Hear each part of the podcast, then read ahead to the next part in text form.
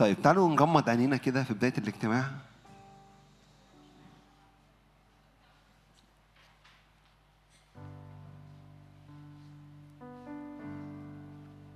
قول له يا الله عطشان ليك.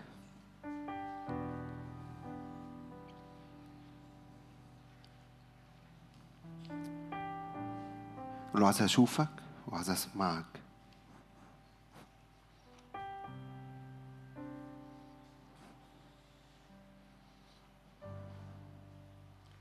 يا رب بنحبك بنحبك وبنحب حضورك.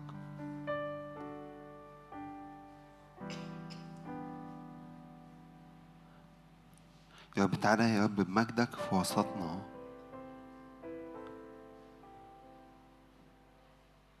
جايين نصعد فوق الجبل نتقدم بذبيحة قدامك.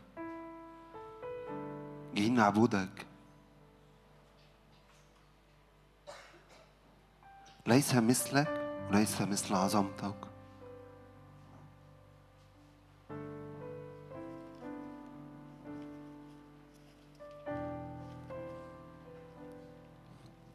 تعالوا كده نصلي اتنينات مع بعض في بداية الاجتماع.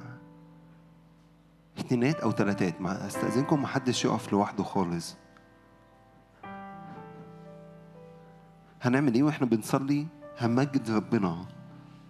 هنبارك الرب في وسطنا. مش هتصلي للي بتصلي للي معاك لكن هتصلي إن مجد ربنا يستعلن ليه.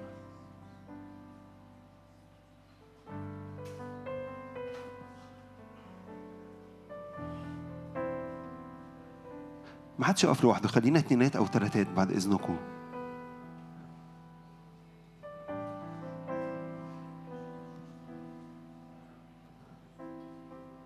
رب ما أجملك ما أعظمك. يا رب بمجدك في وسطنا.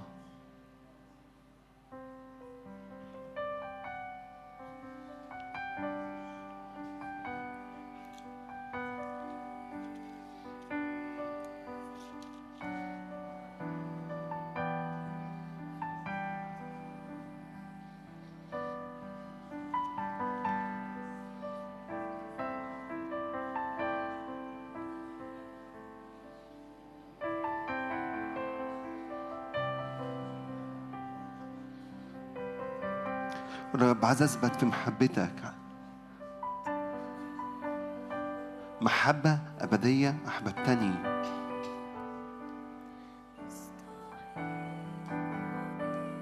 أحبك يا سيدي.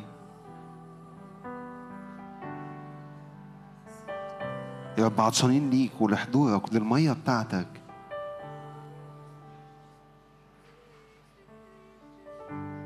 مش جايين متعودين لكن جايين عطشانين.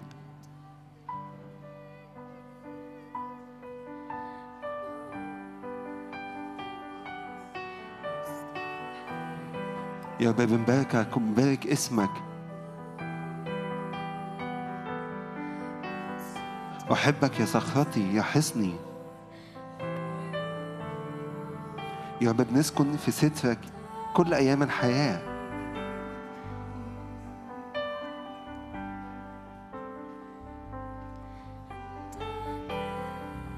يا رب عطشانين المية بتاعتك مية حضورك.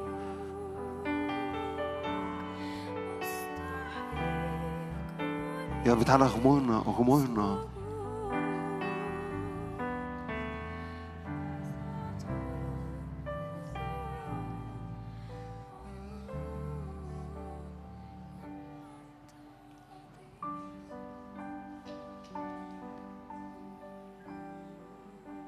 يا رب جايين نتقدم أمامك بثقة إلى عرش النعمة.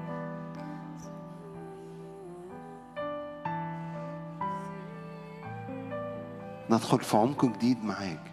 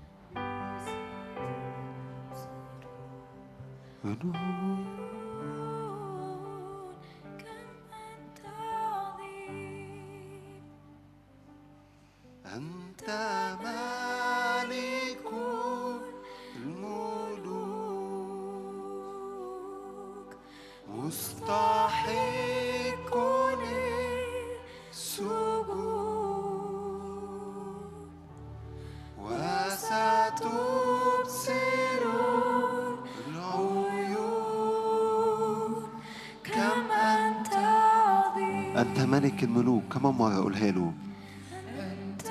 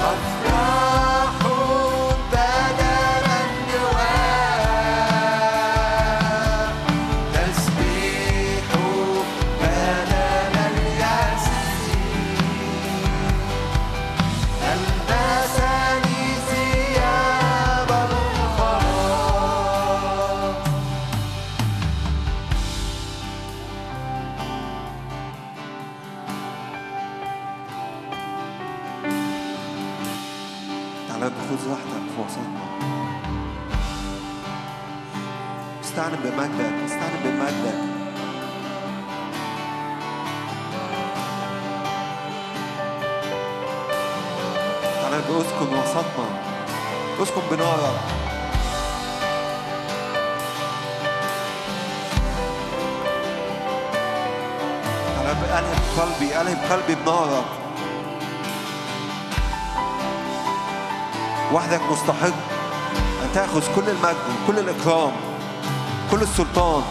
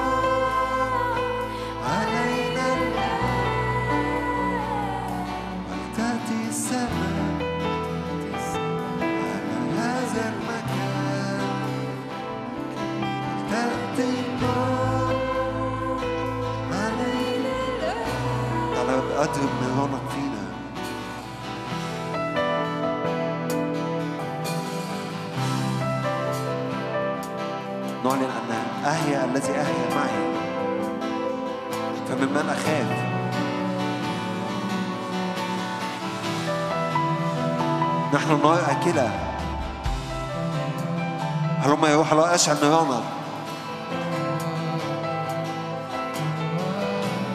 نصير قائد أبدية لا تنطفئ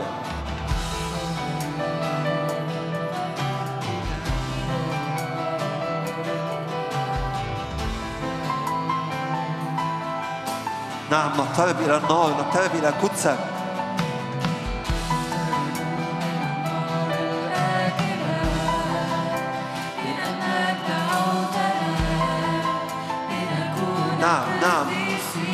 نصير مثلك نصير مثلك ندخل عمق جديد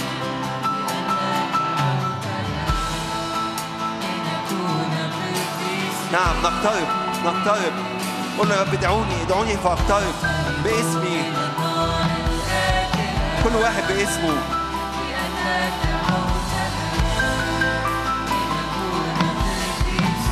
زي ما دعيت موسى باسمه نعم يا رب نقترب لنكون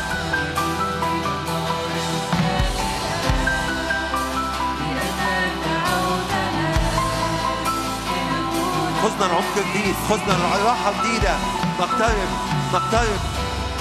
ندخل إلى تلك الراحة عينها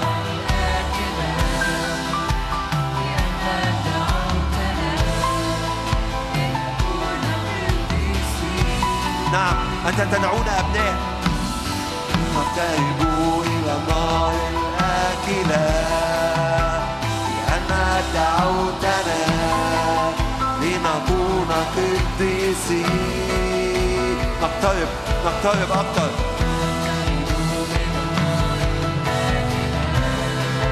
أدخلني الملك إلى حجاله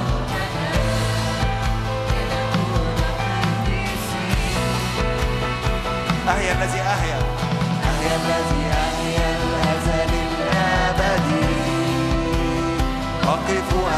أمامك أنا زائس نعم يا رب. أقمنا نذرين لك. مخصصين لك.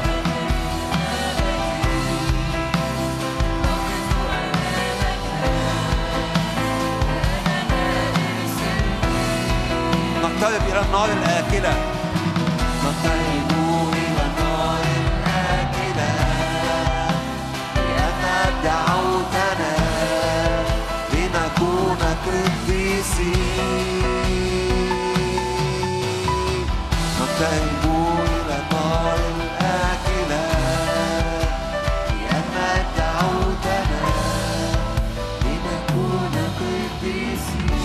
كده كلنا نقف بعد إذنكم. خلينا نقف. ومد إيدك قدامك. افتح إيدك قدامك. قول له يا رب ها أنا ذا واقف أمامك. اشعل قلبي اشعل روحي بنارك نار لا تنطفئ نكون شعلات نار أمامك.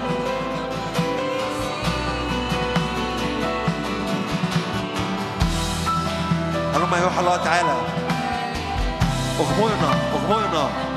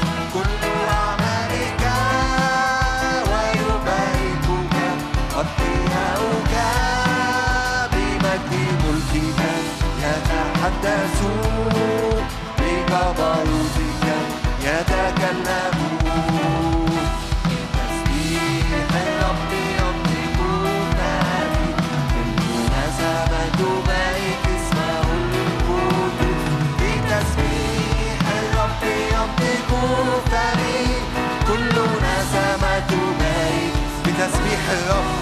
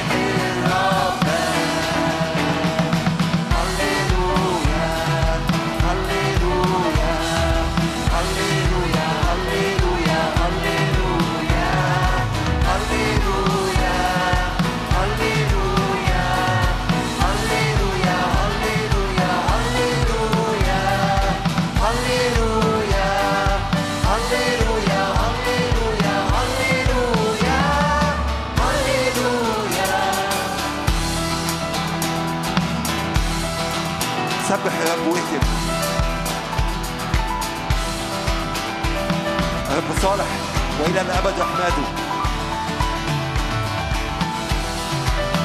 بحبك يا رب يا إخواتي. ليس مثلك.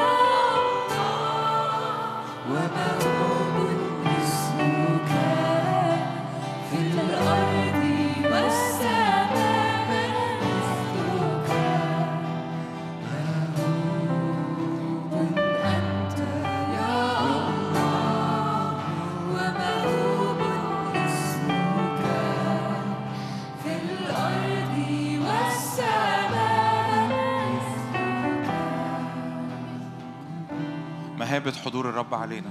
مهابة حضور الرب علينا. أؤمن الرب عايز ينقلنا في إدراك مهابة حضور الرب. إدراك مهابة حضور الرب.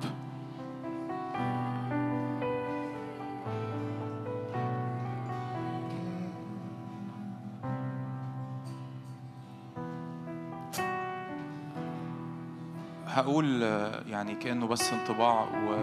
وإحنا في روح الصلاة. شاعر إن الرب عايز ينقلنا لإدراك مخافه حضوره. انت بتيجي الاجتماع مش بتحضر حفلة. انت بتيجي قدام الله الحي النار الأكلة. فموبايلك بتقفله. الكلمة اللي انت مزنوق تقولها لواحد صاحبك ما بتقولهاش. انت بتدرك ان انت امام الله الحي النار الأكلة. وأنا كنت شاعر وإحنا بنرنم من شوية ترنيمة نقترب إلى النار الأكلة ان الرب عايز يصنع نقلة في مخافة مخافة ومهابة حضوره. مخافة ومهابة حضور الرب إن إحنا في محضر الرب. أنت لما بتبقى في واقف قدام مدرس أو واقف قدام دكتور في الجامعة أو واقف قدام مدير في الشغل آه، لو في واحد حتى صاحبك بيكلمك ما بتبصش في الموبايل بتاعك لأن أنت بتحترمه صح؟ لو أنت بتتكلم مع حد وفي واحد طلع الموبايل وقاعد يبص فيه تحس إنه مش بيحترمك. لو لو انت داخل جاي الاجتماع أنا متأكد ان كلنا عطشانين وعايزين ربنا والا ما كنتش هكون موجود النهارده بس كأنه كأنه ربنا عايز يعمل آه، يعني تظبيط لشوية أمور صغيرة تخلينا نستقبل اللي الرب عايز يعمله في حياتنا. لأنه ممكن يكون اللي مضيع إنك تستقبل اللي الرب عايز يعمله في حياتك هو إحساس إنه أنا أنا قاعد ببص في الموبايل مثلا ومتوقع إن حاجة خارجية هتحصل غصب عني وأنا مش واخد بالي. لكن مهم إن وأنت في حضور الرب إنك تاخد بالك إن أنت مثلا مش بتتكلم مع اللي جنبك إن أنت داخل من باب الاجتماع بتدخل في هدوء وبتخرج في هدوء. مضطر إنك تخرج مثلا رايح الحمام أو أو مزنوق يعني في حاجة هتعملها بره فأنت بتخرج في هدوء وبتدخل في هدوء. آه، مزنوق يعني في كلمتين ومش قادر تمسك نفسك فأنت هتتكلم بره مش جوه الاجتماع. موبايلك مقفول ما بتبصش فيه. لأنه أنت عايز تدي الفرصة أنت عايز تدي الفرصة إن رب يكلمك صح؟ انت عايزة تدي فرصة ان الرب يتعامل معاكي.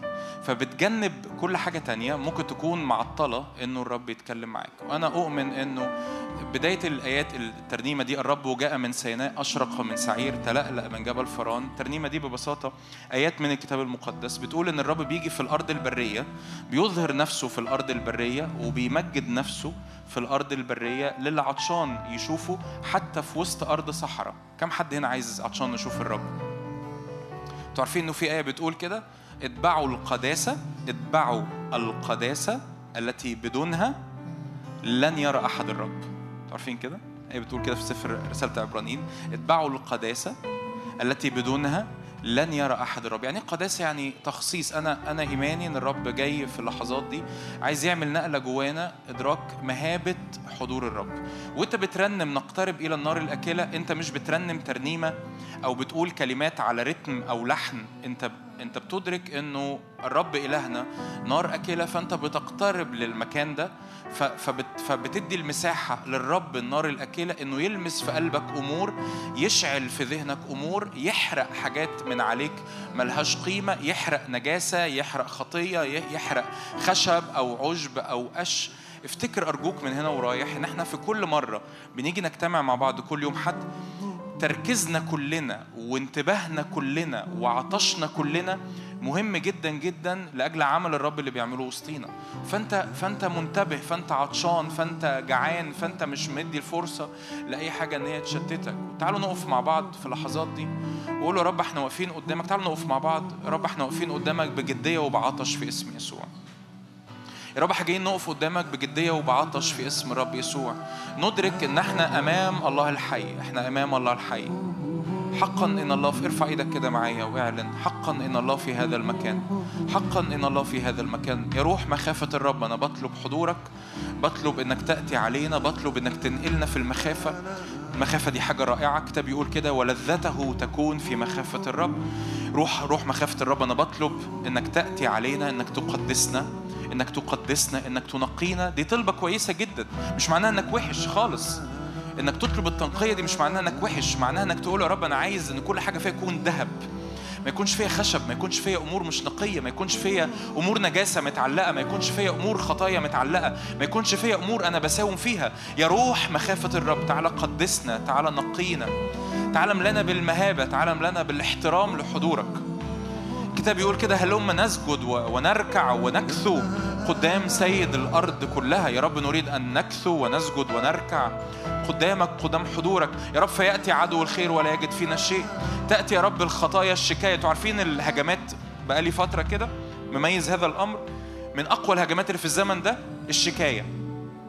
الشكاية تعمل إيه؟ إن إبليس يجي يشتكي عليك على خطيتك على ضعفك على نجاستك. حتى الإحس... حتى الحاجات اللي انت مش مش حاسس إن هي موجودة بس في شكاية مرمية على ذهنك. عارفين إيه أكتر حاجة تحسم الشكاية؟ حرب الشكاية؟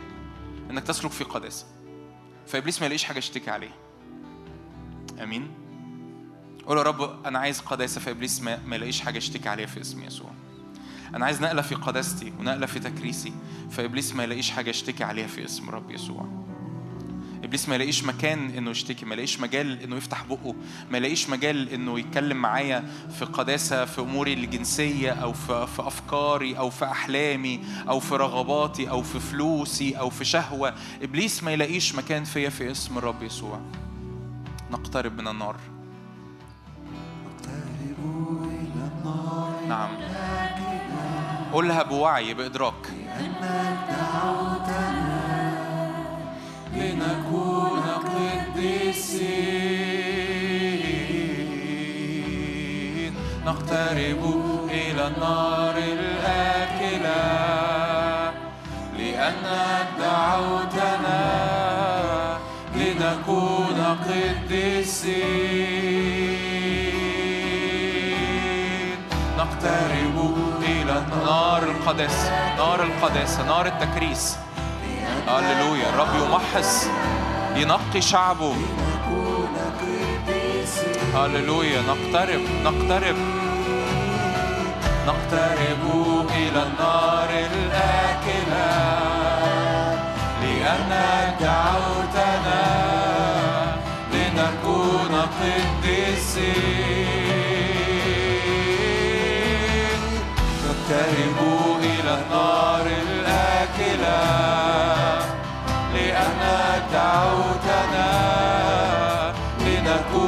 قديسين فلا أكون إلا لك فلا أكون لغيرك. أكون لك وحدك أشعل قلبي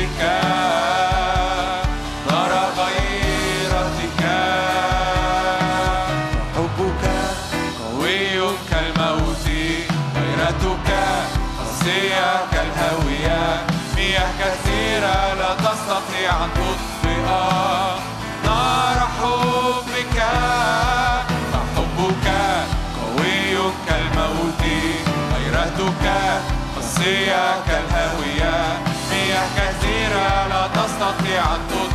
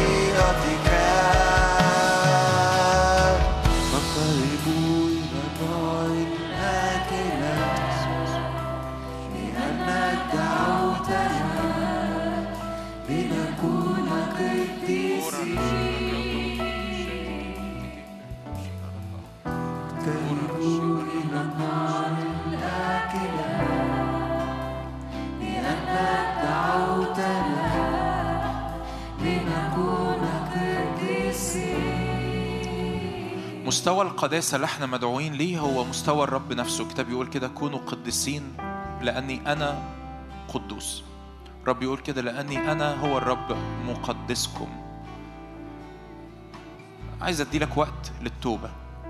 توبة عن كل تساهل توبة عن كل مساومة مع خطية توبة عن كل أمور أنت عارفة أن أنت بتعمليها ومتساهلة معاها. وبقى كده بتقولي هو ليه النار مطفية؟ هو ليه المحبة قلت؟ هو ليه تكريسي قل للرب؟ هو ليه خلوتي باردة؟ هو أنا ليه مش قادر أخد خلوتي مع الرب؟ هو أنا ليه مش قادر أقرأ الكتاب المقدس؟ هو أنا مش قادر أقضي أوقات صلاة؟ هو أنا ليه فقدت الفرح؟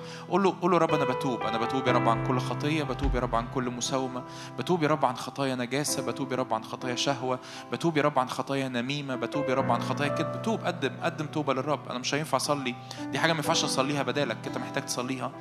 محتاج محتاج تسكب قلبك قدام الرب في اللحظات دي. شاعر إن الرب يقودنا كجماعة.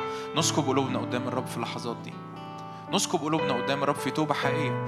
يا رب أنا بتوب يا رب عن كل عن كل شكاية عن كل نميمة عن كل كلمات سلبية.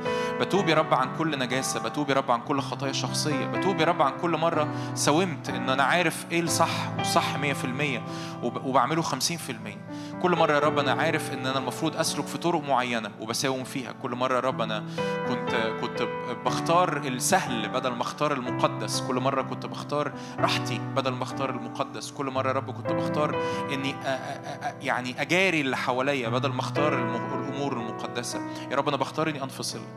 أنا بختار إني أنفصل. اعلن كده معايا يا رب لأني بعترف بكل خطية. أنا أنا قلبي إن الشكايه تترفع من عليك. إن الشكاية تترفع من عليك.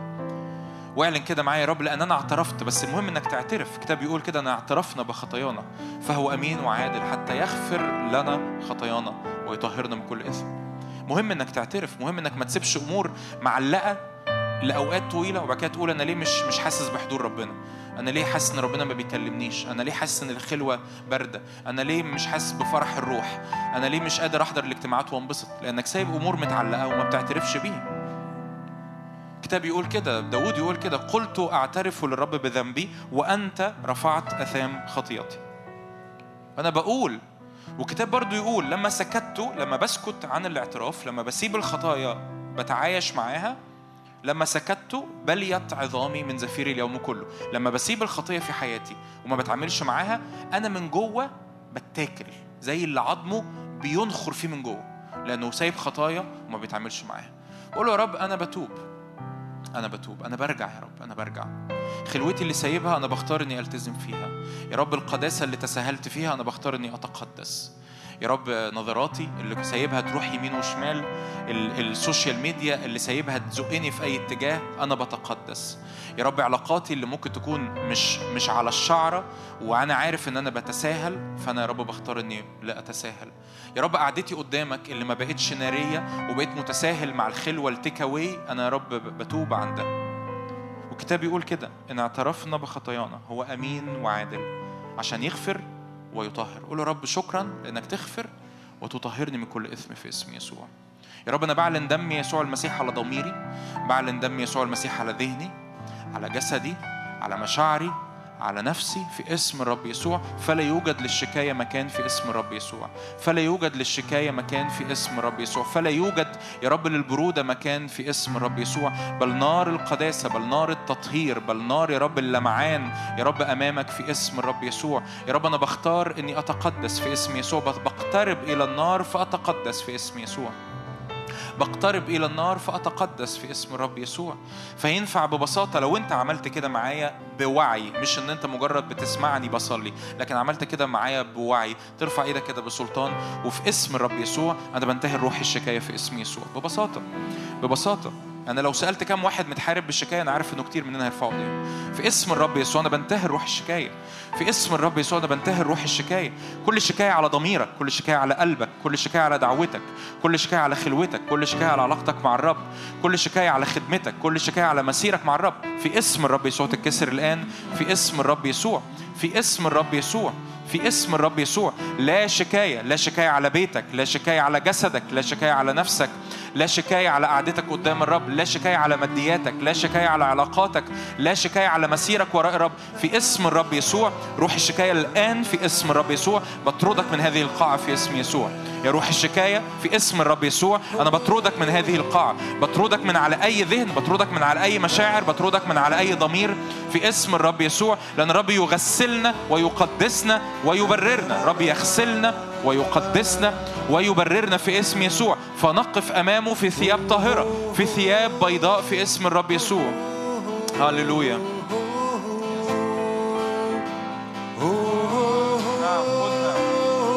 هللويا. هللويا. هللويا. خذني ربي لقدس الأقداس. مش كلام دي حقيقة. خذني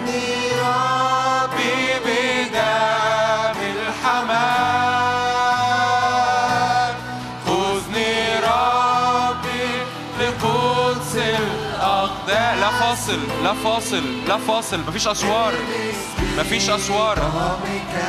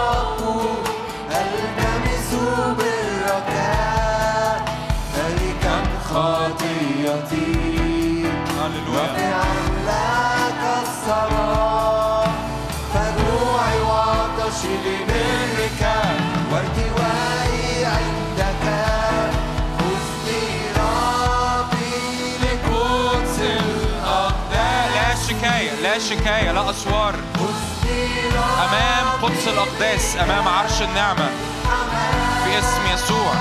الدم يطهر دم يتكلم أفضل دم يطهر دم يطهر في اسم يسوع. إلمس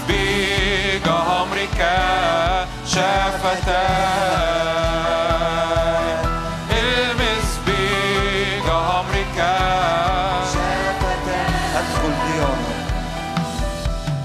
أدخل ديارك أمتلي بروحك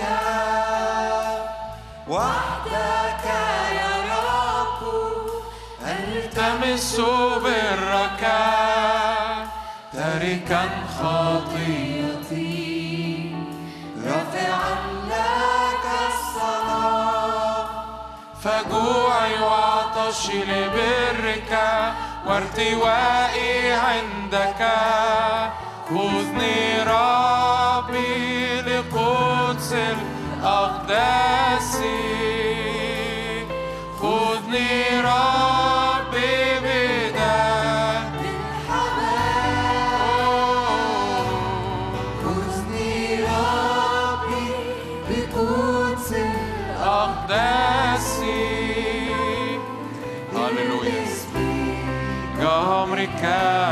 شافتا هللويا.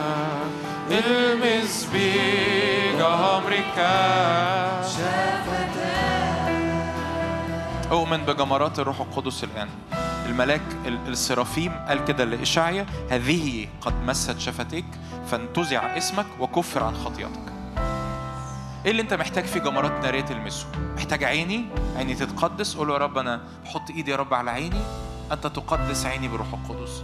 يا رب حط إيدي يا رب على وداني. أنت تقدس وداني بالروح القدس. يا رب أنت تقدس ذهني بالروح القدس. تقدس يا رب إيديا بالروح القدس. تقدس يا رب رجليا بالروح القدس. تقدس يا رب قلبي بالروح القدس. اعمل كده اعمل كده اعمل كده. مفيش حاجة تتكسف منها. اعمل كده. قول يا رب تقدس كياني بالروح القدس في اسم الرب يسوع. أكون مخصص. فلا أكون لغيرك. فلا أكون لغيرك. يا روح الله بنطلب نقلة في القداسة نقلة في القداسة. نقلة في القداسة. نقلة في القداسة. نقلة في القداسة. نقلة في القداسة. نقلة في القداسة. نقلة في, في أنا في شعر في زقة محتاجين نزقها مع بعض. أنا مش بحاول أقنعك بحاجة في زقة محتاجين نزقها مع بعض.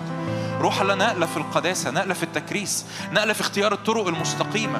نقلة يا رب إن لساني يبقى مستقيم أفكاري تبقى مستقيمة عينيا تبقى مستقيمة. روح الله نقلة في القداسة. ما ساومش ما ساومش ما ساومش. أنا مش هخرج من القاعة دي ولسه في أفكار مساومة إن في حاجات موارب الباب فيها. يا رب ما فيش أبواب مواربه ما فيش أبواب مواربه ولا أفكار ولا كلام ولا علاقات ولا ولا طرق ولا عينين ولا شهوة ولا ولا آه، محصور في فكرة معينة. يا رب ما فيش باب موارب ما فيش باب موارب نقلة في القداسة يا روح الله. نقلة في القداسة نقلة في القداسة نقلة في القداسة. في اسم الرب يسوع. أرواح النجاسة إلى خارج. في اسم الرب يسوع. أرواح النجاسة إلى خارج في اسم الرب يسوع. أرواح الزنا إلى خارج في اسم يسوع. أرواح بس على فكرة أنا بصلي للصلوة دي محتاج تتوب قبلها. ما ينفعش أنا أكون بتاهل روح النجاسة وأنت مش تايب. ما ينفعش أنا أكون بتاهل روح الكذب وأنت مش تايب. ملوش معنى. ملوش معنى. أرواح النجاسة إلى خارج. أرواح العادة السرية إلى خارج. أرواح الزنا إلى خارج. أرواح الشهوة إلى خارج. أرواح محبة المال إلى خارج في اسم الرب يسوع. أرواح الغضب إلى خارج في اسم الرب يسوع. إلى خارج في اسم الرب يسوع. في اسم يسوع. اسم يسوع. نكون ليك نكون ليك نكون بتوعك نكون ملكك نتبعك بكل القلب نحيا ليك بكل القلب في اسم يسوع.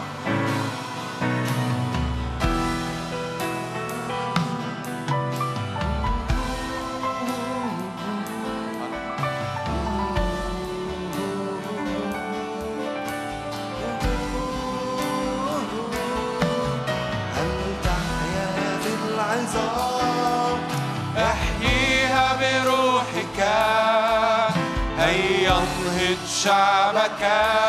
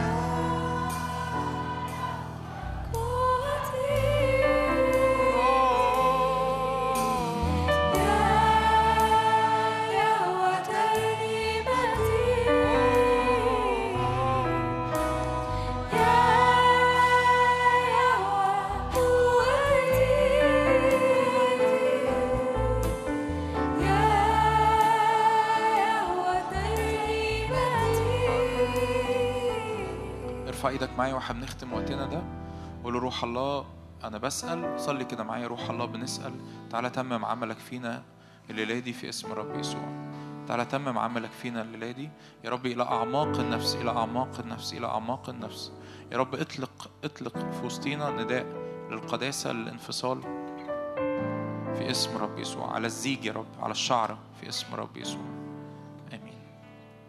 اللي حصل في وقت الصلاة ما كانش مترتب له لكنه مرتبط جدا جدا بالوعظة اللي الرب شغلني بيها النهاردة. الخطية خطيئة جدا. الخطية خطيئة جدا. وكل كل تصالح جواك مع الخطية أو مع العالم بيدمرك أنت. وبيفصلك عن ال- الوجود الحقيقي في حضور ربنا وفي محبة ربنا وفي إدراك العلاقة مع ربنا. مش هنكتفي أبدا في هذا الاجتماع أو في هذه الخدمة. ان إحنا يكون عندنا اجتماع حلو لأن القصة مش اجتماع حلو. قصة إن الرب حاضر وسطينا. يهوى. الإله العظيم الإله القدير رب الجنود يهوى سباقوت حاضر في وسطينا. والإله ده ليه مقامه ليه احترامه. والحقيقة ربنا محترم جدا لدرجة إنه في أغلب الأو... في أغلب الأوقات عشان ما أضحكش عليك في أغلب الأوقات ما بيفرضش نفسه على حد. في أغلب الأوقات. في أغلب الأوقات بي... الكتاب بيقول كده عيني الرب تجولان كل الأرض ليتشدد مع جميع الذين قلوبهم كاملة نحو. رب كتير بيدور بعينيه اللي هو روح قدس في الأرض. مين اللي قلبه كامل؟ مين اللي مين اللي عطشان ليه بجد؟ مين اللي مستعد إنه ما يساومش؟ مين اللي مستعد إنه ما يقولش على ال... ما يسميش الحاجات إلا بأسمائها؟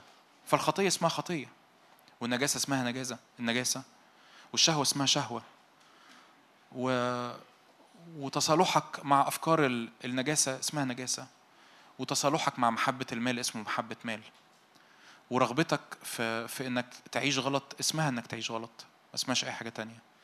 ما اسمهاش اس- إنه أنا شاب أو إن عادي أو أو كله كده. حتى لو كله كده. الكتاب المقدس لذيذ جدا وبيزنقنا جدا. فيحكي لنا عن واحد في العهد القديم اسمه يوسف. كان عنده 17 سنة. كم حد هنا عنده 17 سنة. أعتقد موجودين يعني. أقل أو أصغر شوية أو أكبر شوية. يوسف ده ما كانش ممتلئ بروح قدس يوسف ده ما يعرفش حاجة عن الروح القدس. يوسف ده ما شافش حاجة اسمها الصليب. يوسف ده ما شافش الرب يسوع ما سمعش عن الرب يسوع. الرب يسوع ما كانش موجود. يوسف ده ما كانش عايش وسط أهله. كان عايش غريب في أرض غريبة.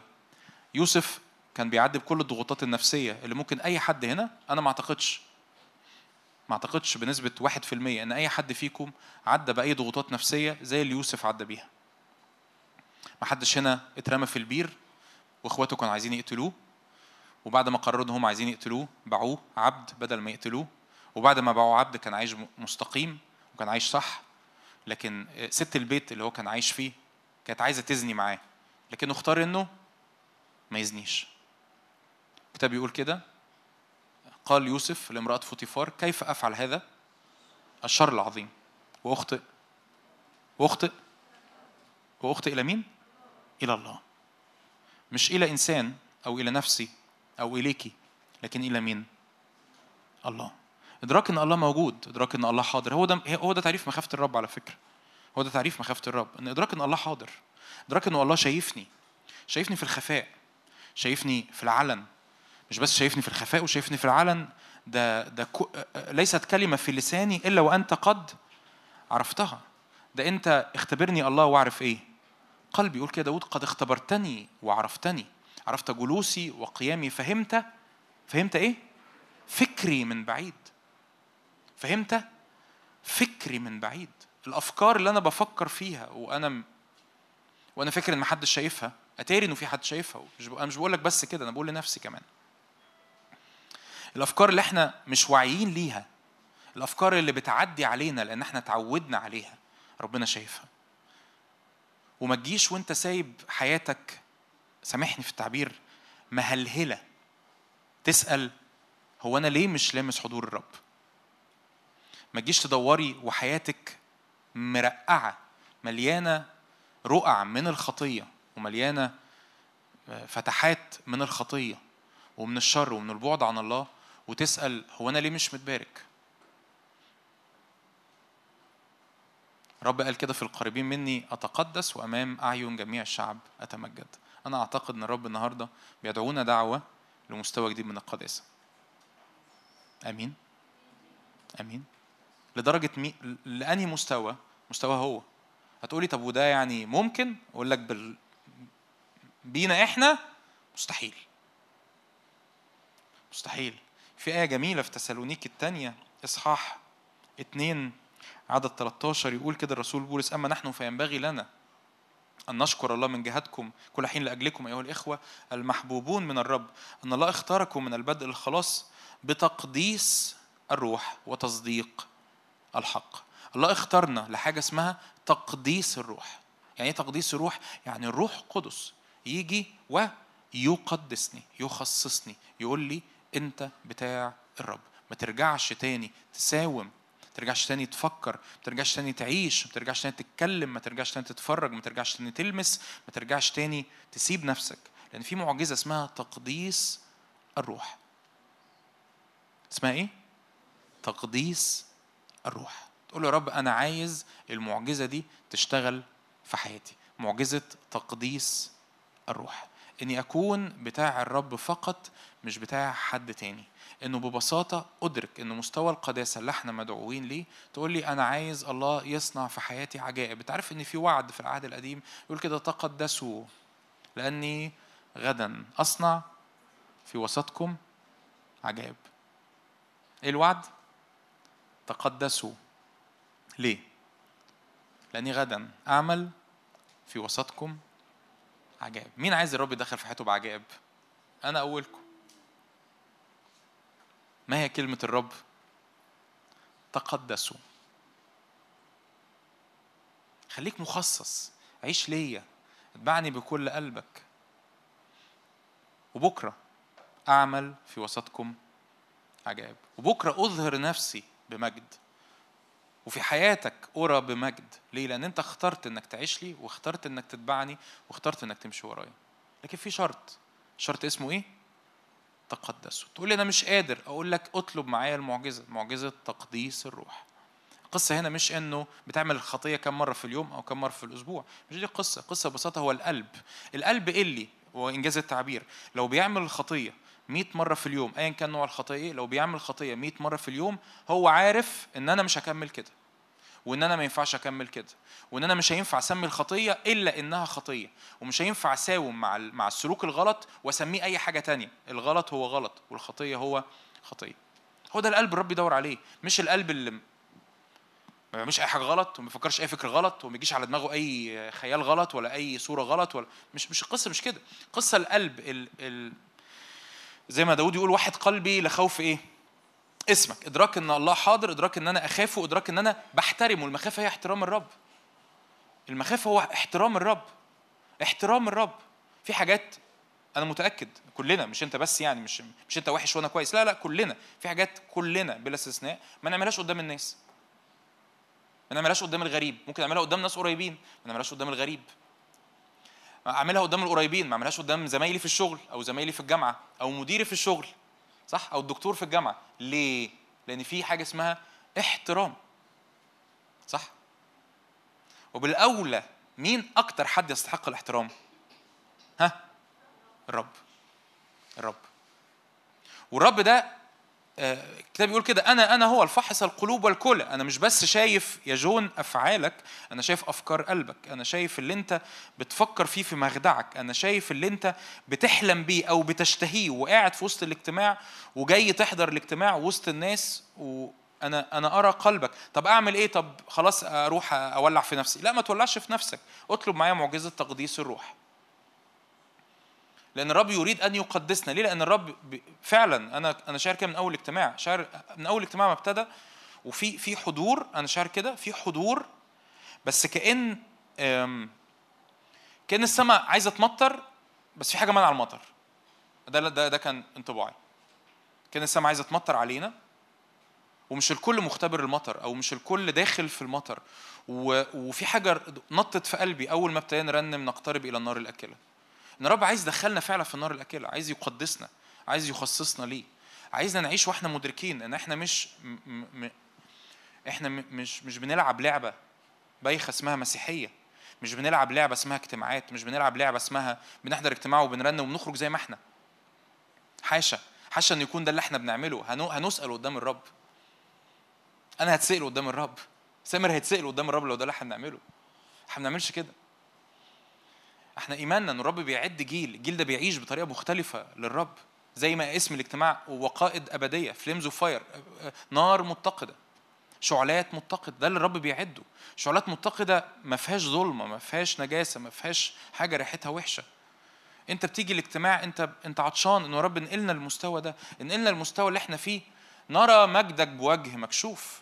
لكن أفكرك تاني بالآية اللي قلتها لك في وسط في وسط الصلاة. اتبعوا القداسة التي بدونها بدونها لن يرى أحد الرب. ده مش كلامي. مش مصدقني. افتح عبرانيين 12 لو مش مصدقني. افتح عبرانيين 12 عدد 14 اتبعوا السلام والقداسة التي بدونها لن يرى أحد الرب. اتبعوا المحبة والقداسة التي بدونها لن يرى أحد الرب. لا تكون يعني لا يكون في خدعة أنت صدقتها إن أنت ينفع تكمل عايش مع ربنا. لا يكون. أنا عارف إنه وسطينا ناس من حتت متنوعة وسطينا ناس ممكن يكونوا أول مرة يكونوا موجودين. أهلا بيكم بعتذر إن أنا بوعظ النهاردة. نورتنا شرفتنا. لكن الكتاب بيقول كده. اتبع المحبة والقداسة التي بدونها لن يرى إيه يعني أنا ينفع يعني السؤال ينفع يا جون أختبر حضور الله في حياتي بمجد وهذا الاختبار يستمر لو أنا مش عايش في القداسة؟ الإجابة هي إيه؟ الإجابة هي ردوا عليا. الإجابة هي إيه؟ أنتوا ما تخضوش قوي كده. الإجابة هي إيه؟ لا. ما ينفعش. اتبعوا المحبة والإيه؟ والقداسة. الانفصال. قداسة يعني انفصال. قداسة يعني أنا بنفصل من العالم إلى الرب قداسة والانفصال والت- والتخصيص قداسة يعني تخصيص يعني أنا بتاع الرب أنا ملكه أنا ملكك. ف- فإنائي ملكك فلساني فلساني أنا مدرك إن اللسان اللي بيتكلم ده بتاع الرب وإيديا اللي بتلمس بتاعة الرب وذهني اللي بيشتغل بتاع الرب وداني اللي بتسمع بتاع الرب وفلوسي اللي في جيبي بتاعة الرب وعينيا اللي بتشوف بتاعة الرب ورجليا اللي بتروح مشاوير بتاعة الرب. طب ما بعمل اختيارات. أنا بص بقى ده هو ده يعني عشان أنقل بقى عشان أنقل الوعظة اللي متحضرة. ال ال ببساطة ال ال وكأن ال- الرب عايز يقوله النهارده إنه كفاية مساومة. بس. يعني النهارده أنا مش المقدمة دي أو وقت الصلاة مش لأنه طب افرض أنا وقعت في خطية ما لو وقعت في خطية ان سقطت أقوم. تمام؟ لأن أنا عارف إن هي اسمها إيه؟ اسمها إيه؟ خطية ان سقطت اقوم خلاص لا شكاية لا دينونة. مش هو ده اللي بتكلم عنه. ان سقطت اقوم إن جلست في الظلمة فالرب نور لي. خلاص لو أنا وقعت هقوم. لكن أنا بتكلم على المساومة. ده اللي شاعر إنه الرب عايز ينهضنا ضده. الإيه؟ قول معايا الإيه؟ بص اللي جنبك كده قول له جون بيتكلم بص اللي جنبك قول له جون بيتكلم عن الايه؟ المساومة. بص اللي جنبك كده قول له جون بيتكلم عن إيه؟ عن المساومة. بس خلاص خلاص ارجع لي بقى ارجع لي. نتكلم عن الايه؟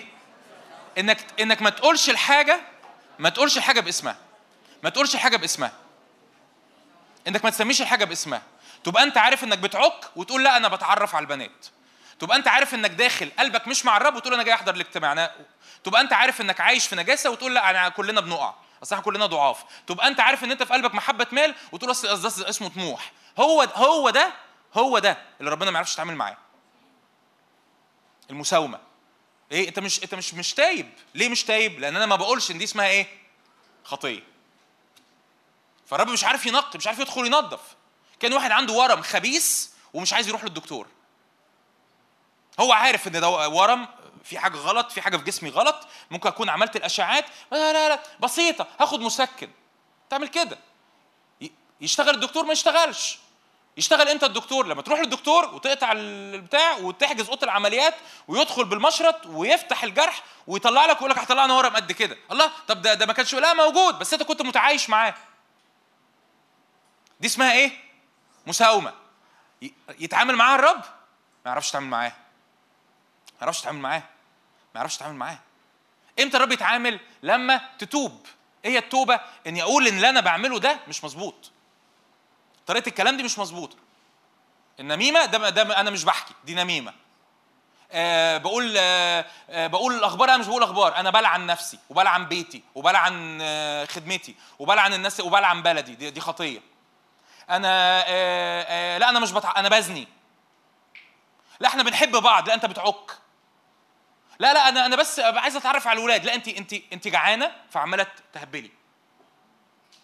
سمي الأمور بأسمائها. وإلا الحالة وإلا الحالة هتفضل زي ما هي. وإلا الحالة هتفضل زي ما هي. مش هتغيري مش هتغير. مفيش تغيير. ليه؟ ما اديتش مساحة للدكتور إنه يفتح الجرح وينظف. ويشيل الورم. فالنهارده ببساطة دي دعوة إنه تبطل تساوم. تسمي الأمور باسمها. اللي أنا بعمله ده مش مظبوط. لازم أبطل أعمله. طب ما عنديش قوة هطلب قوة والرب هيديني قوة. طب وقعت؟ ها؟ يرد عليا بقى هعمل إيه؟ ان سقطت إيه اقوم مش بس الاسم مش هيتغير. دي اسمها خطية أنا بتوب عنها. مقبول ومحبوب ورب بيحضني ورب بيقبلني وبيحميني. مين اللي بيروح يستحمى؟ اللي عارف إن هو اتوسخ. اللي عارف إن هو عرقان. اللي عارف إن ريحته وحشة. فأنا عرقت وتوسخت واتطينت. هعمل إيه؟ هروح إيه؟ هروح أستحمى. لكن طول ما أنا عمال أنكر إن أنا لا لا أنا أنا كو- أنا كويس أنا ده, ده محضر اجتماع. ده أنا كنت برنم نقترب إلى النار الأكلة. إيه اللي حصل؟ ولا حاجة. ليه؟ مفيش توبة. مفيش توبة. الحاجة أنا سايبها راكنها ما بتعملش معاها. معلش غمض عينك معايا كده. غمض عينك. يا رب أنا بختار إني أسمي الأمور بأسمائها. صلي معايا. يا رب أنا بختار إني أسمي الأمور بأسمائها. النجاسة يا رب اسمها نجاسة والشهوة اسمها زنا والعلاقات يا رب الكتير اسمه عك ويا رب الالتواء في الكلام وال... تغيير الكلام اسمه التواء وإني أتكلم على الناس اسمه نميمة. يا رب أنا بتوب عن ده. يا رب أنا بتوب إني ساومت وأنا عارف يا رب إنك بتحبني وعارف إنك بتقبلني وعارف إن حضنك مفتوح. وأنا مصدق يا رب إن دم يسوع يطهرني من كل خطيه أنا مصدق إنك قابلني. ومصدق إنك بتحبني ومصدق يا رب إنك بتشاور على الحاجات دي لأنك عايز تشيل الورم اللي مأثر عليا عايز تشيل الورم اللي مخليني تعبان ومخليني محني عايز تشيل الورم اللي رب مطلع خراريج في حياتي ومطلع ريحة وحشة. فيا رب أنا بدي لك الفرصة بقول لك يا رب تعالى شيل الورم يا رب. تعالى طهرني من كل خطية وطهرني من كل إثم. طهرني يا رب من كل حاجة أنا مخبيها تحت الهدوم ومش باينة. تعالى يا رب طهرني. تعالى اغسلني تعالى نقيني. وأنا مصدق إن قلبك وحضنك مفتوحين. أنا عايز أعيش ليك بكل قلبي. ومصدق يا رب إن أنت عندك معجزة اسمها تقديس الروح. أنت تقدسني. تعالى قدسني. ارفع إيدك كده معايا. يا رب أنا بصلي. تطهير لأجواءنا بالدم في اسم يسوع. أجواءنا تبقى طاهرة بالدم. أجواءنا تبقى مغسولة بالدم. الكتاب يقول كده أما السماوات عينها فبذبائح أفضل من هذه يا رب بصلي تطهير لسماواتنا بدم يسوع المسيح. كل رب نميمة كل شكاية كل كلام سلبي كل زنا كل أفكار شريرة كل شهوة كل يا رب عدم احترام لحضورك. يا رب أنا بصلي أي شكاية أي شكاية العدو على هذا الاجتماع أو علينا أو على الأفراد أنا بصلي تسكت الآن في اسم يسوع لأن أجواءنا مطهرة بالدم. أجواءنا مطهرة بالدم في اسم رب صلي لأجل أجواء بيتك وخلوتك. تقول أنا مش عارف آخد خلوتي. بيتي مليان تشويش بيتي مليان تشتيت. اعلن كده. يا رب الآن لأني تبت. أنا بعلن دم يسوع المسيح يطهر الأجواء في اسم يسوع. يطهر أوضتي يطهر خلوتي يطهر بيتي يطهر ذهني ومشاعري في اسم الرب يسوع. آمين. آمين. آمين. الجاي مرتبط بال- باللي فات. في حق في الكتاب المقدس الرب قال لي كلمة كده تعبير مرتبط بالوعظة بتاعت النهارده. في حق في الكتاب المقدس بيعلن إنه إحنا غرباء. إحنا مش من هنا. افتح معايا افتح لك كام آية كده. بطرس الأولى إصحاح واحد. أقرأ لك بس الآيات كده وهشرح لك بالظبط إيه موضوع إن إحنا غرباء ده. بطرس الأولى إصحاح واحد عدد 17 وإن كنتم تدعون أبا الذي يحكم بغير محاباة حسب عمل كل واحد فسيروا زمان غربتكم بخوف. إصحاح 2 عدد 11 بطرس الأولى إصحاح 2 عدد 11 أيها الأحباء أطلب إليكم كغرباء ونزلاء. كإيه؟ كغرباء ونزلاء. أن تمتنعوا عن الشهوات الجسدية التي تحارب النفس. تعال معايا لعبرانيين 11 عدد 13 أنا بس بفتح لك الآيات عشان أقول لك إن ده حق مكتوب في الكتاب المقدس في العهد الجديد وبيتكلم كمان عن العهد القديم. عبرانيين 11 عدد 13 في الإيمان مات هؤلاء أجمعون. هم لم ينالوا المواعيد أو الموعد الكبير إن هم يكونوا في المسيح أو في المدينة بل من بعيد نظروها وصدقوها وحيوها وأقروا أنهم إيه؟ نفس التعبير غرباء ونزلاء نفس التعبير اللي بطرس استخدمه في بطرس الاولى صح اثنين أطلب إليكم كغرباء ونزلاء هنا يقولوا أقروا بأنهم غرباء ونزلاء على الأرض. فإن الذين يقولون مثل هذا اللي يقولوا إن إحنا عايشين غرباء يظهرون أنهم يطلبون وطنا. فلو ذكروا ذلك الذي خرجوا منه لكان لهم فرصة للرجوع. لكن الآن عايزين يعيشوا في وطن أفضل أي سماوي. لذلك لا يستحي بهم الله أن يدعى إلههم لأنه أعد لهم مدينة. آخر آية كورنثوس الثانية. آخر مقطع كورنثوس الثانية خمسة عدد تسعة. أنا بس بفتح لك الآيات اللي تثبت لك أو تقول لك إن إحنا غرباء. لأن ده مهم. عدد تسعة. لذلك نحترس أيضا. بولس بيقول لازم ناخد بالنا لازم نكون حذرين وإحنا عايشين على الأرض لأن إحنا غربة لأن إحنا في يوم من الأيام هنقف قدام كرسي المسيح وهنعطي حساب الوكالة. في يوم من الأيام هنقف قدام الرب وفي يوم من الأيام ربنا هيسألني أنت عملت إيه في حياتك؟ كم حد يعرف الحق ده؟ لا عايز أشوف رفع ايدين يعني كم حد يعرف إن تمام واللي ما واللي ما يعرفش دي عرف. دي حاجة دي معلومة كويسة إنك تعرفها دلوقتي صح ولا لأ؟ يعني معلومة كويسة إنك تعرفها أحسن ما تعرفها ليلة الامتحان يعني عارف أحسن ما تعرف ليلة الامتحان إنك عندك امتحان. أديك عرفت من دلوقتي إن أنت في يوم من الأيام هيحصل إيه؟ هتقف أمام إيه؟ كرسي المسيح والرب يعمل إيه؟ يقول لك إيه؟ وريني ورقك وريني حساباتك وريني ريبورتاتك. عندك وقت عندك فلوس عندك صحة عندك جسد عندك نفسية عندك مشاعر عندك لسان عندك موبايل عندك هدوم. عندك عندك عندك عندك. عملت بيهم إيه؟ تمام؟ أنا بس عشان أوضح الصورة. هتقولي ده للمؤمنين ولا لغير المؤمنين؟ كله. كله. كلنا بلا استثناء هنقف قدام كرسي المسيح. فيقول كده بولس نحترس أيضا. مستوطنين كنا أو أو إيه؟ متغربين. بيقول إن يعني مستوطنين يعني لو إحنا انتقلنا أو إيه؟ إحنا دلوقتي متغربين. لو أنت عايش على الأرض فأنت متغرب. يعني متغرب يعني غريب. دي مش بلدك دي مش أرضك. تقول يا متغرب يعني يروح أمريكا؟ أنا أنا حسيت برضو إن أنا وطني أمريكا. أنا حسيت إن أنا أمريكاني. لا مش معناها كده. معناها إن حضرتك وطنك الأساسي هو السماويات هو حضور الرب. وأنت على الأرض حالتك إيه؟ غريب انت مش منتمي لهنا جذوري مش هنا انتمائي مش مش هنا. أنا مش عايش من هنا ومش عايش لأجل هنا. فأنا متغرب. مستوطنين كنا أو متغربين أن نكون مرضيين عنده. لأنه لابد أننا جميعا نظهر أمام كرسي المسيح. لينال كل واحد مكان بالجسد بحسب ما صنع خيرا كان أم شرا. فيقول كده في عدد 11 فإذ نحن عالمون مخافة الرب نقنع الناس. وأما الله فقد صرنا ظاهرين له وأرجو يعني مش عايز مش لازم أكملك الآية. بولس بيتكلم إنه بما إن إحنا عارفين إن إحنا غرباء وبما إن إحنا عارفين إن الله إلهنا ده إله مخوف زي ما كنت بتكلم مرهب مهوب فإحنا محتاجين نوصل لأكبر عدد من النفوس علشان هم كمان يعرفوا إن إلهنا ده هيقفوا في يوم من الأيام قدامه يسألوا عن حياتهم ويسألوا عن وكالتهم. ببساطة اللي عايز أقوله لك إن إحنا موجودين على الأرض غرباء. إحنا مش منتمين هنا. يعني إيه؟ يعني حضرتك تقول لي يعني الغريب اللي, اللي لو حد يعني آه، آه، آه، حد من قرايبه سافر الكويت ولا سافر الإمارات ولا حتى سافر يعني في الأغلب دول الخليج ولا أوروبا ولا مش عارف إيه وهو عارف إنه دي مش بلدي وده مش وطني وبالذات الدول اللي أنت عارف إن أنت مستحيل تاخد فيها الجنسية يعني خصوصا دول الخليج هو عارف كده كويس قوي إن أنا هعمل فلوس مهما هعمل. إن أنا هشتري مهما هشتري إن أنا هجيب مهما هجيب لكن في الآخر الأرض دي مش أرضي. البلد دي مش بلدي. تحويشة عمري هتلاقيه بيحوشها ال- ال- ال- بالذات اللي هم عايشين في الصعيد بيعملوا كده معروفين قوي. هو يروح يشتري يجيب فلوس يقبض يشتري له حتة أرض يشتري له بيت يبني له بيت يحط الفلوس في البنك. طب ما تحطها في بقى ما تحطها في الكويت. لا أصل أنا عمري ما هاخد الجنسية الكويتية. يعني بالذات بالذات دول الخليج.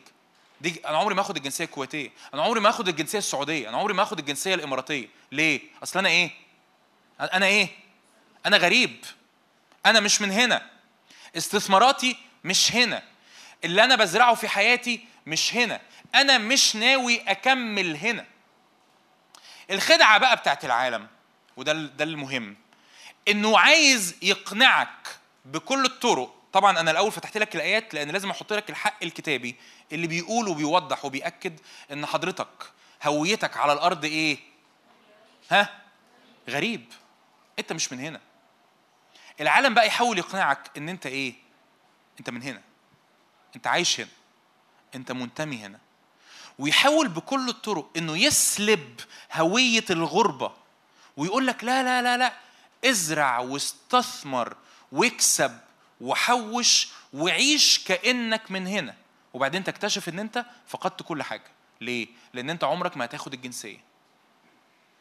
لأن أنت مش من هنا. مين في الكتاب المقدس هحكي كده احاول إن أنا عشان أخد بالي من الوقت. مين في الكتاب المقدس كان زينا وكان غريب في أرض غريبة؟ دانيال. جميل قوي دانيال. جميل قوي دانيال. تعالوا نفتح مع بعض دانيال إصحاح واحد. دانيال إصحاح واحد.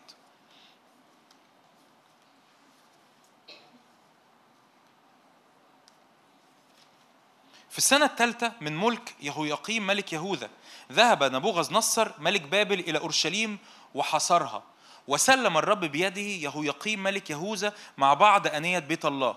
جاء بها إلى أرض شنعار إلى بيت إلهه أدخل الأنية إلى خزانة بيت إلهه أمر الملك أشفنز رئيس خصيانه بأن يحضر من بني إسرائيل ففي ملك اسمه نبوغذ نصر الملك اللي اسمه نبوغذ نصر ده ملك على أرض اسمها أرض شنعار اللي هي مملكة بابل. وفي مملكة تانية اسمها مملكة يهوذا شعب تاني أرض تانية. أمر الملك أشفنز رئيس خصيانه واحد كده مسؤول عن الشباب. واحد مسؤول عن الرجالة بأن يحضر من بني إسرائيل. فبني إسرائيل دول شعب الرب دول ولاد الرب دول اللي بيتكلموا عبراني دول بيحبوا ربنا دول عايشين في قداسة دول بيحفظوا الناموس دول بيحبوا ربنا. يقول لك كده الملك ده ملك بابل اللي هو صورة لإبليس اللي هو بابل دي صورة للعالم اللي إحنا عايشين فيه صورة للواقع الأرضي للواقع العالمي اللي إحنا عايشين فيه. يقول لك كده ملك بابل أمر أشفنز رئيس الخصيان أن يأتي يروح لإسرائيل يحضر من بني إسرائيل ومن نسل الإيه؟ الملك ومن الايه؟ ومن الشرفاء. عايزين العيال المتنقية العيال اللي على الفرازة العيال اللي بيحبوا ربنا. عايزهم تعملهم بيهم إيه؟ هاتهم فتيانا. بص يقول لك إيه؟ لا عيب فيهم. ما فيهمش إيه؟ عيب. حسان الايه؟ المنظر. حاذقين في كل حكمة. بيفهموا. مخهم شغال صح. عندهم حكمة. قلبهم بيفهم الحكمة. عارفين. ومعرفة وذوي فهم بالعلم. الذين فيهم إيه؟ قوة على الوقوف في قصر الملك. فدول دول شكلهم حلو بيفهموا حلو عندهم إيه؟ قوة. لكنهم أصلا من فين؟ قول معايا من فين؟ من شعب إسرائيل. هل هم من بابل؟ لا مش من بابل. هم من فين؟ يعني هم أصلا غرباء في بابل. يقول لك إحنا عايزين نجيبهم عايزين نسحبهم عايزين ناخدهم عندنا في بابل. نعملهم إيه؟ يعلموهم كتابة الكلدانيين ولسانهم وعين لهم الملك وظيفة كل يوم بيومه من قطايب الملك ومن خمر مشروبه. بحب أول كلمة دي عشان نعمل فيهم إيه؟ شايفينها؟ لا قولوا معايا. عشان نعمل فيهم إيه؟ لتربيتهم. ثلاث سنين. إيه الهدف يا نبوغذ نصر؟ الهدف إن أنا عايز أربيهم. عايز أعمل إيه؟ عايز أشكلهم. عايز اصغهم عايز آخد الطينة دي الطرية اللي هم فتيانا شباب ركز معايا. شباب بنات ربنا خالقهم على صورته ربنا خالقهم على شبهه خالق ليهم قيمة خالق ليهم دعوة خالق ليهم هدف للوجود. هم جمال ربنا بيحبهم. هم من نسل الملك. هم مؤمنين من نسل الملك ومن الشرفاء. حسان المنظر جمال مش بس في الشكل الخارجي لكن جمال قلوبهم جميلة حاذقين مليانين حكمة لأن هم بيحبوا ربنا عندهم قدرة على الوقوف. في في أمام الملك هاتهم من من من من أورشليم هاتهم من أرضهم وانقلهم لي هاتهم لي فين؟ في بابل. وهعمل كل حاجة علشان أوصل لهم إدراك معين إن دي بقت أرضكم. هغير هويتهم هغير شكلهم هغير كلامهم هغير أسلوب حياتهم هغير كتابتهم وهغير أسمائهم و... وأنا آسف التعبير وهخسر الرجالة. هخليهم بلا ثمر. لو اتجوزوا ما يخلفوش. ليه؟ لأن أنا عايز ألغيهم. عايز أخليهم شبه اللي حواليهم. أنت لازم تفهم. سواء سمعت الوعظة دي قبل كده ولا لأ. سواء سمعت وعظ عن دانيال ولا لأ.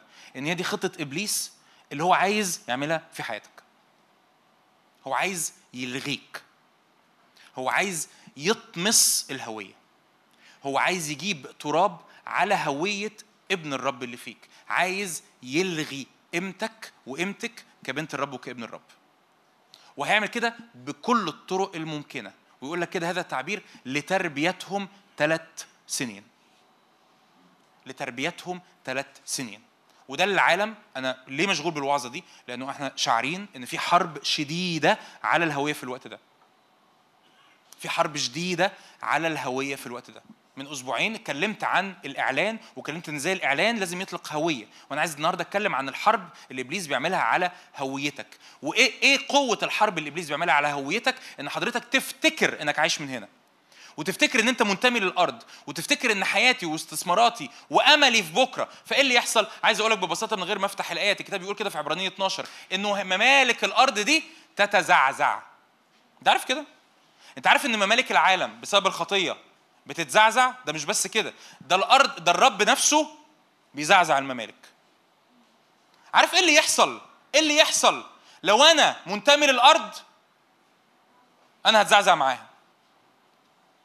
ما عنديش أمان. ليه أنت عايز أقول لك ببساطة يعني أطم... يعني أوضح لك الصورة أنت ليه فاقد الأمان؟ ليه فاقد السلام؟ ليه فاقد الرجاء في بكرة؟ لأن أنت انتميت لهنا. بس لازم أكون صريح معاك. يعني هو كأني عايز أسأل كم واحد فاقد الرجاء؟ ما ترفعش إيدك. لو أنت فاقد الرجاء لو أنت فاقد الأمان لو أنت فاقد الرؤية لبكرة ومش عارف حياتك هتمشي إزاي في وسط مش مش عارف حياتك إزاي لأن انت مش سامع صوت ربنا. لا لأن انت كل عينك على اللي حاصل في الأرض على غزة وعلى إسرائيل. مش بقول لك ما تقراش السياسة أو ما تهتمش أو ما تصليش لا اعمل كده. بس انت افتكرت إن هي دي ده ده الإطار اللي انت عايش فيه. إيه الإطار اللي أنا عايش فيه؟ آه اقتصاد مش تمام. آه حروب وظروف سيئة في أوروبا وفي شرق أوروبا. آه ظروف سيئة في الشرق الأوسط. بنصلي إن البلد ما تدخلش حرب. أنا شغلي أنا بيتي أنا أكلي أنا فلوسي أنا شربي أنا أصلا من فين؟ أنا من فين؟ أنا من هنا. طب وهنا بيحصل له إيه؟ بيروح في داهية. يبقى أنا هيحصل لي إيه؟ يبقى أنا هروح في داهية. ودي الحقيقة. دي الحقيقة. أنا هقرأ لك كمان شوية آية تثبت لك إنه لأن دانيال كان مدرك إنه غريب لأنه دانيال كان مدرك إنه غريب كان مدرك انه هو مش من هنا إمبراطوريات كاملة راحت في داهية وهو فضل موجود. انت لو ما ادركتش الهوية دي انت بتفقد معنى وجودك انت بتفقد تأثيرك. ليه؟ لأن أنا من هنا. أنا ما أنا من الأرض. فاللي حاصل في الأرض حاصل فين؟ عليا. الظروف الأرض بت- بتعدي بيها حاصلة فين؟ فيا. المشاكل الأرض بت... ب... ب... عجت الأمم تزعزعت الممالك. فلما تعج الأمم لما تتزعزع الممالك في حاجة في حاجة مرمية في في, في الأجواء الروحية عموما دي مش حربك أنت لوحدك في حاجة مرمية في الأجواء الروحية عموما ليها علاقة بإن أنا تايه إن أنا مش شايف إن أنا مش عارف إن أنا خايف.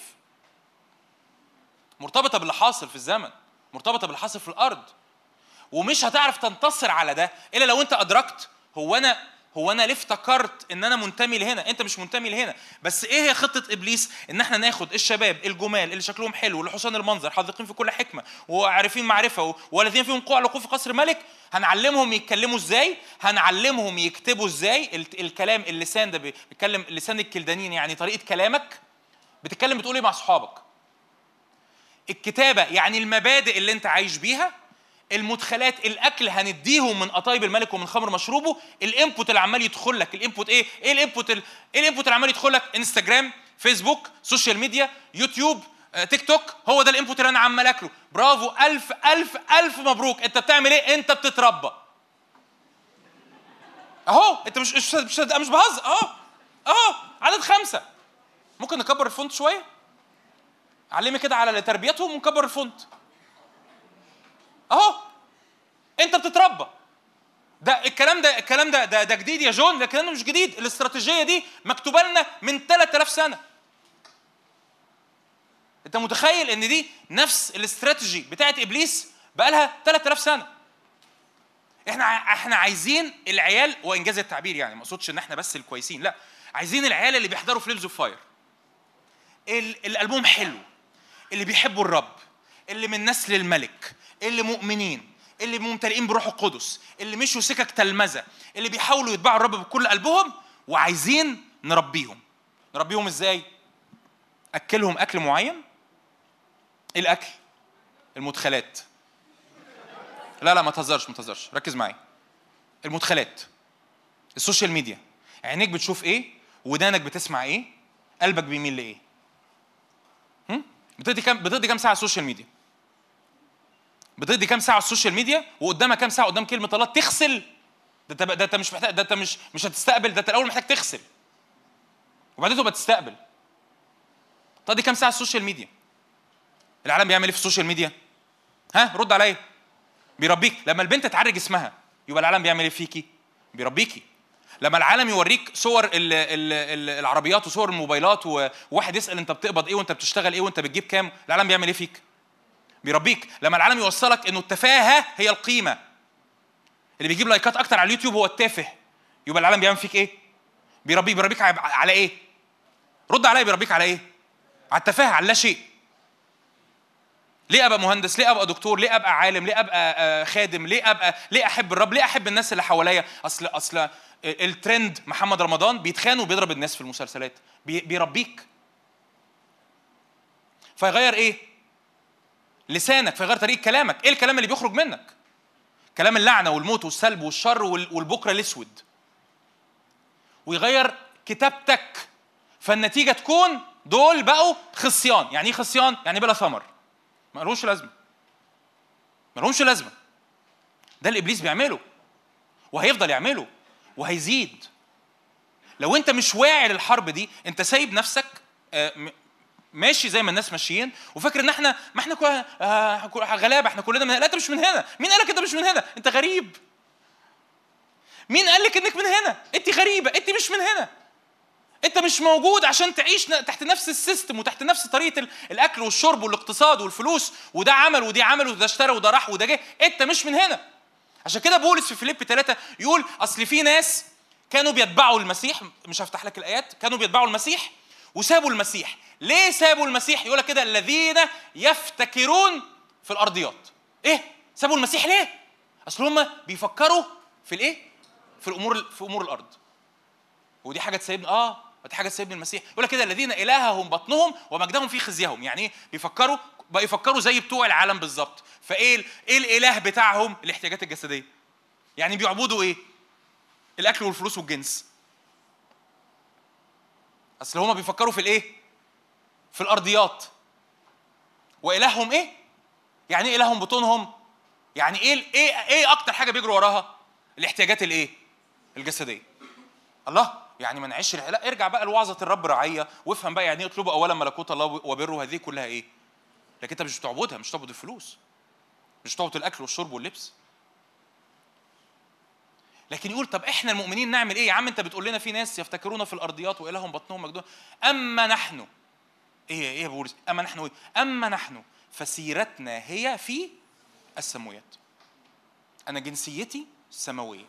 أنا إنسان سماوي. طب أنت موجود على الأرض ليه؟ عشان أصنع تغيير عشان أؤثر. لكن عمرك ما هتأثر على السيستم اللي أنت خاضع ليه.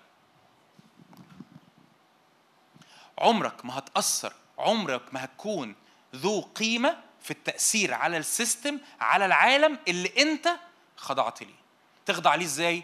بالخوف وبالهم وبالقلق وانك حساباتك كلها متمحورة حوالين الأرض. كده لو انت حساباتك كلها متمحورة حوالين الأرض انت كده انت كده خضعت لتربية بابل. انت كده خضعت لتربية العالم. أما نحن فسيرتنا هي فين؟ في السماوات. بص دانيال ده يتقال عليه آية رهيبة. دانيال واحد. عدد 21 يختم إصحاح واحد اللي فيه أما دانيال فجعل في قلبه ألا يتنجس بأطيب الملك وطلب من رئيس الخصيان ألا يتنجس. لا إحنا هننفصل. هنفصل عن الأكل. هنفصل عن اللسان هنفصل عن الكتابة. على فكرة حاولوا يغيروا اسم دانيال غيروا اسم دانيال سموه بلتشسر وحنانيا شدرخ وميشائيل ميشخ وعزاريا عبد النغ شجعك اقرأ سفر دانيال. اقرأ على الأقل اصحاح واحد من واحد لستة لما تروح البيت. على الأقل من واحد لستة لما تروح البيت. يقول لك كده أما دانيال ده في عدد 21 وكان دانيال إلى السنة الأولى لكورش الملك الكتاب عايز يقول لي إيه؟ هو دانيال ده أنا عارف إن يمكن البعض ما يعرفش التاريخ أو ما يعرفش الدنيا في الكتاب المقدس شكلها عامل إزاي؟ دانيال ده راح بابل إمتى؟ في ملك ملك اسمه نبوغذ نصر نبوغذ نصر ده كان ملك إمبراطورية اسمها إيه؟ اسمها بابل. كورش ده تبع إيه؟ ده تبع مملكة تانية خالص اسمها مملكة فارس. يعني إيه؟ يعني في إمبراطورية كاملة. اسم اسمعني كويس. إمبراطورية كاملة حكمت العالم من الهند لحد تقريبا الخليج العربي ومصر. إمبراطورية كاملة. إمبراطورية كاملة حكمت العالم من الهند لحد الخليج العربي ومصر. الامبراطورية الكامله دي سقطت وجت امبراطورية تانية ودانيال لسه موجود. مين يقول هللويا؟ ده اللي بيحصل لما تنفصل عن العالم. ليه؟ أصلا مش فارق معايا. دانيال ما سقطش مع نبوغذ نصر. دانيال ما سقطش مع, مع بابل. دانيال ما سقطش مع مملكة العالم. ليه؟ لأن أنا مش من العالم. أسقط إزاي؟ أنا منتمي. أنا منتمي لمملكة تانية. أنا منتمي لمبادئ تانية. أنا عايش بطريقة تانية. أكلي شربي فلوسي لبسي مبادئي طريقة حياتي مستقبلي طموحاتي أفكاري اللي جاي بيتحكم عليه من السماء مش من الأرض. أول ما بخضع للارض خلاص أنا اتبلعت في الأرض. لكن لما بفتكر إن أنا إنسان سماوي إن أنا غريب أنا مش من هنا. أنا مش من هنا. أنا مش عايش لأجل العالم أنا مش منتمي للعالم مبادئي مش من العالم أنا مش من هنا. إيه اللي بيحصل؟ إيه اللي بيحصل؟ أنا بثبت والعالم بيسقط. ليه؟ لأن أنا تبع اللي فوق تبع الكبير قوي. عجت الأمم تزعزعت الممالك أعطى صوته ذابت الأرض لكن القدير معنا ملجأنا إله يعقوب. ببساطة اللي عايز أقوله لك إنه العالم هيفضل هيفضل يحاول يدخلك في في الدوامة دي إنه ينسيك إن حضرتك مش من هنا. حضرتك مش من هنا. عايز أختم معاك بأربع نقط هقولهم بسرعة. إزاي دانيال عاش مؤثر في بابل؟ مش هقول حاجة جديدة يعني أو حاجة أنت أول مرة تسمعها في حياتك. إزاي دانيال عاش مؤثر في بابل؟ أول حاجة دانيال فضل محافظ على علاقة قوية مع الرب. إيه اللي يحميك من إنك تنزل تحت تربية بابل. أول حاجة علاقة قوية ثابتة مستمرة مع الرب. افتح معايا دانيال 6 عدد عشر. دانيال 6 عدد عشر. إيه اللي حصل في دانيال 6 في ناس حبوا يشتكوا على دانيال. ليه يشتكوا على دانيال؟ لأنه دانيال لأنه منتمي للسماء بقى إنسان مؤثر. اسمعني كويس. لأن دانيال لأنه منتمي للسماء بقى إنسان إيه؟ مؤثر. في ناس ما عجبهمش التأثير. ده ده مؤمن ده بيحب الرب ده تقي ده بيعبد بيعبد يهوه. طيب نشتكي عليه؟ يمكن الحسابات هو كان كان رئيس وزراء. يمكن الحسابات بتاعته مخرمة. ما يلاقوش الحسابات بتاعته مخرمة. طب يمكن بينصب؟ ما بينصبش. يمكن بيسرق. مش عارفين نلاقي له. يقول لك كده لا بيجدوا عليه علة إلا من جهة إلهه. ما لقوش فيه غلطة أو ما لقوش فيه حاجة يقدروا يحاولوا يمسكوه عليها إلا إنه بيعبد إله اسمه إيه؟ يهوه. فراحوا للملك داريوس المادي يعني داريوس ده من مملكة فاكرين؟ مملكة تانية امبراطورية تانية. ودانيال لسه إيه؟ دانيال لسه إيه؟ حاجة طاير الدماغ. فكر معايا. امبراطوريات بتروح امبراطوريات بتيجي. ودانيال لسه إيه؟ موجود. يعني الشركة اللي أنا شغال فيها تفلس وأنا لسه موجود. ال ال ال ما عنديش رجاء سوري ال- العالم يقول لي إن ما فيش رجاء في بكرة بس أنا عندي إيه؟ عندي رجاء. العالم يقول لي ما فيش سلام بس آه العالم فعلا اللي يختبره على الأرض ما فيش إيه؟ بس أنا عندي إيه؟ العالم يقول لي ما فيش فرح بس أنا عندي إيه؟ فرح. لأن أنا لا أصل أنا الفيشه الفيشة متوصلة فين؟ فوق مش هنا. أنا في الكهرباء مش من هنا الفيشة بتاعتي من فوق. الفرح والسلام والرجاء والأمان وتسديد الاحتياجات من فوق. فراحوا يشتكوا على دانيال. إيه طب عايزين نعمل خطة. نعمل خطة إيه؟ آه، بص يا ملك أنت أنت أنت جامد قوي. فداريوس قال لهم أيوه أنا جامد قوي. طيب إيه الموضوع؟ آه، آه، بص إحنا عايزين نطلع تشريع إن ما حدش يطلب طلبات إلا منك. ولا حد يطلب من إنسان ولا من إله. محدش يصلي ولا ولا يطلب طلبات من إنسان ولا حتى يصلي لإيه؟ الاله فيقول لك كده في عدد عشرة. فلما علم دانيال بإمضاء الكتابة لما عرف إنه نزل القرار إن محدش يطلب أي حاجة إلا من مين؟ من الملك. والملك ده إيه؟ إله ولا إنسان؟ ده إنسان غلبان هنطلب منه إيه؟ ما بحت بيحترمه آه بيحترمه بيخدمه بيخدمه لكنه إنسان. فلما علم دانيال بإمضاء الكتابة ذهب إلى بيته كواه مفتوحة في عليته نحو أورشليم الشباك بتاعه مفتوح نحو أورشليم فجثى على ركبتيه ثلاث مرات في اليوم. راح يصلي آه ده بيعند فيهم؟ لا ما بيعندش فيهم. صلى وحمد قدام إلهه كما كان يفعل. الآية كما كان يفعل إيه؟ هو متعود على كده. يا دانيال أخبار خلوتك إيه؟ باخدها ثلاث مرات في اليوم. بتقعد بتصلي كم مرة في اليوم؟ ثلاث مرات في اليوم بصلي. أنت دانيال متفرغ للخدمة؟ لا أنا شغال رئيس وزراء. أنت فاضي؟ لا أنا شغال رئيس وزراء. طب أنت ما سمعتش إن في خبر بيقول إن الملك داريوس قال ما حدش يطلب طلبات إلا منه هو شخصيا؟ أنا ما أقدرش أعمل كده. أصل أنا بعبد إلهي. طب أنت بتعبده كم مرة؟ ثلاث مرات إيه؟ في اليوم. طب أنت فاتح الشباك ليه؟ بتغزهم؟ لا أنا كل يوم متعود إن أنا أفتح الشباك. واصلي تجاه إيه؟ طب النهارده ما, ما يجراش حاجة ما يجراش حاجة يا دانيال. لو النهارده بالذات عملت إيه؟ قفلت الشباك طب اقفل الشباك. ما هو أنا لو قفلت الشباك يبقى أنا خضعت للسيستم. افهم. لو أنا قفلت الشباك حتى لو أنا صليت بس أنا وصلت رسالة لبابل إن أنا ينفع أخضع. أصل أنا لو قبلت إن أنا أغش سؤال واحد في الامتحان. أنا وصلت رسالة لإبليس. أنا لو قبلت إن أنا ينفع أغير بس رقم في الريبورتات. أنا وصلت رسالة لإبليس. أنا لو قبلت إن أنا ينفع بس أقول كلمة مش مستقيمة. أنا وصلت رسالة لإبليس. إيه هي الرسالة؟ إن إبليس نجح إنه يربيني. حتى لو مش 100% ده يجي منه. ده يجي منه. ده ينفع ندخل له تاني ب report جديد أو امتحان صعب. أو علاقة مشبوهة ينفع. أصل هو يجي منه. لكن دانيال أصر إنه يصلي كما كان يفعل كل يوم ثلاث مرات وكواه مفتوحة تجاه إيه؟ بص بقى داريوس يشهد عنه. أنتوا عارفين القصة دي؟ قصة جوب الأسود. رموا دانيال فين؟ في جوب الأسود. يقول لك كده داريوس ما- داريوس ما كانش داريوس كان بيحب دانيال. لأن دانيال مستقيم تقي رئيس الوزراء ماسك الحسابات ما بيخرش المية. راجل آه، يتمنى أي واحد إنه يشغله عنده. ده موظف ده نتمنى إنه نشغله عندنا. فداريوس زعلان على دانيال. يقول لك كده في عدد 16 حينئذ أمر الملك. أحضروا دانيال وطرحوه في جوب الاسود وداريوس بيعمل كده غصب عنه. يقول لك داريوس سهر الليلة كلها بيحاول يلاقي بخر قانوني لدانيال. والناس عمالين يضغطوا الملك. يقولوا له يا ملك أنت أمرت يا ملك أنت أمرت. ما يصحش يا ملك أنت أمرت. والملك عايز. عايز ينقذ دانيال. فبص بص الشهادة بتاعت الملك عن دانيال إيه؟ وقال لدانيال إن اقرأ معايا إن إلهك الذي اقرأ معايا كمل معايا الذي تعبده دائما هو هللويا مين اللي بيشهد عن دانيال؟ الملك. بيقولوا إلهك اللي أنت بتعبده يعني الملك عارف إن دانيال ده بيعمل إيه مع الرب. بيعبده إيه؟ دائما. إيه أول حاجة تحفظ تأثيرك في العالم؟ إن حضرتك تعمل إيه مع الرب؟ تعبده دائما أخبار خلوتك إيه؟ أخبار قعدتك قدام الكتاب المقدس إيه؟ يبقى جه الوقت إنك تقفل ال social media جه الوقت إنك تقفل التيك توك جه الوقت إنك تقفل الإنستجرام. كل الحاجات دي هي بلا قيمة. بلا قيمة. مش هتخسر أي حاجة. وتقضي أوقات بدلها بالساعات قدام الكلمة وتقول يا رب ياه ده أنا اديت الفرصة الخمس سنين اللي فاتوا بابل ربتني زي ما هي عايزة. جه جه الفرصة يا رب إن أنا جه الوقت إن أنا أعكس كل تربية بابل عملتها في حياتي. أنا هويتي اتسرقت مني. أنا هويتي اتسرقت مني.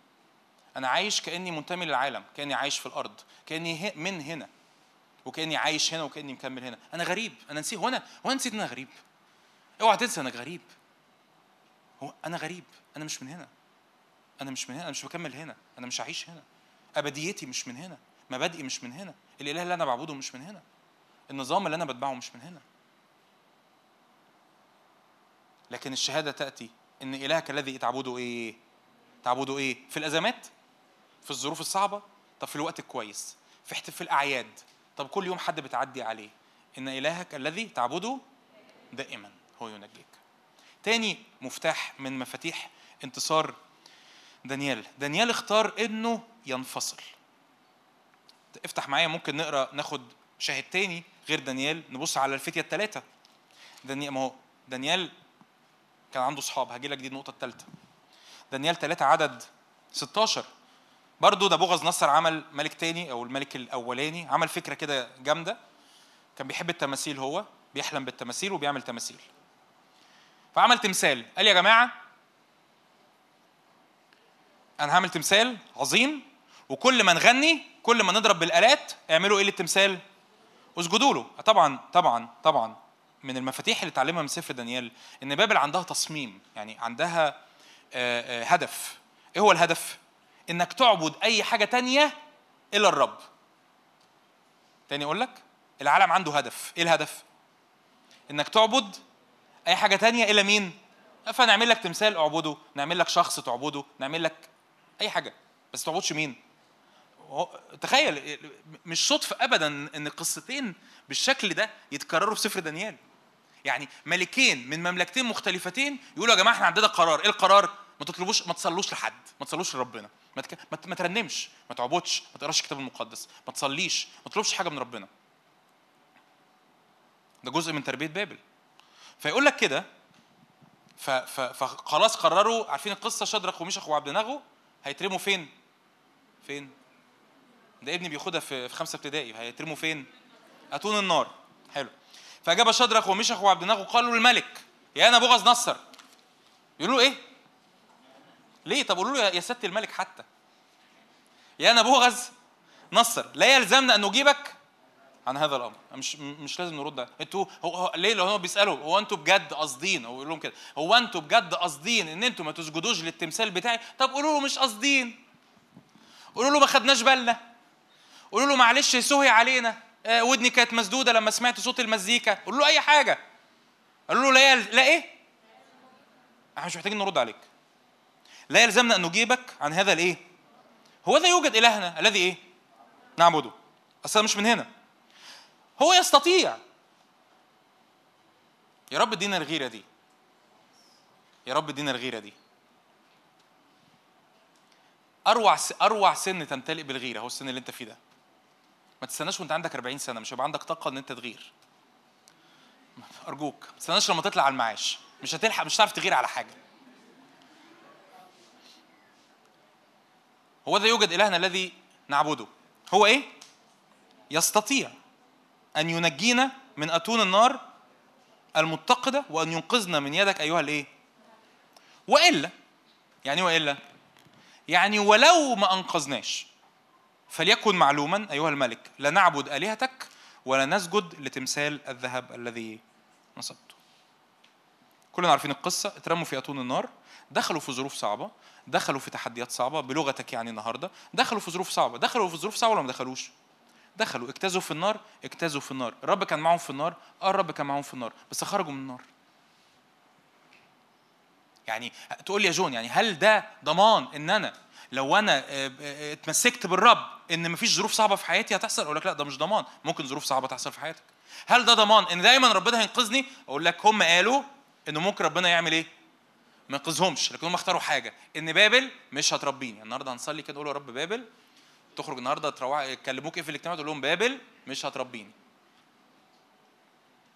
بابل مش هتربيني. أنا عايز أقول لك يعني آه خبر خبر يعني سيء شوية إن إحنا بالفعل اتربينا. عشان أقول لك عشان أكون صريح معاك. إحنا بالفعل كلنا بلا استثناء تربية بابل بشكل ما. ليه؟ لأن إحنا اتولدنا في العالم. و already بابل استثمرت في حياتنا كتير. من أفكار من مشاعر من طرق من مبادئ من قيم. إحنا بنحاول نعكس اللي بابل حطيته في حياتنا ونعيش مع الرب. okay؟ فما تتخضش لما تلاقي حتت في حياتك بتحب اللي بابل بتعمله. لأنه اتزرع فينا اتزرع فينا. بس محتاج أختار إنه يا رب أنا عايز أتبعك بقلبي واستبدل المبادئ. فإيه تاني حاجة؟ أنتجت تأثير باب دانيال في بابل إنه كان مؤثر بانفصاله واختياره لعدم الخضوع. ثلاثة دانيال كان مؤثر باتحاده مع ناس من نفس بيتكلموا نفس لغته وعارفين هويته. في دانيال اتنين لما نبوغذ نصر حلم حلم وكان نبوغذ نصر عايز يقتل كل حكماء بابل يقول لك كده دانيال أمر أريوخ اللي هو رئيس ال- ال- الشرطة اللي كان ناوي يقتل في الناس قال له لا استناني اديني وقت. ما تقتلش في الناس وأنا هجيب لك تفسير الحلم بتاع نبوغذ نصر. فيقول لك كده في دانيال 2 عدد 16 دخل دانيال وطلب من الملك أن يعطيه وقتا فيبين للملك التعبير. يا سيادة الملك اديني شوية وقت أنا هجيب لك الحلم ربنا أنا عندي إله. بص دانيال أنا عندي إيه؟ إله. عنده الأحلام وعنده تفسير الأحلام. الكتاب بيقول كده هو آه، يكشف العمائق والأسرار يعلم ما هو في الظلم وعنده يسكن النور. دانيال اللي بيقول كده أنا عندي إله بعبده هو عنده الحاجات المستخبية دي هجيبها لك.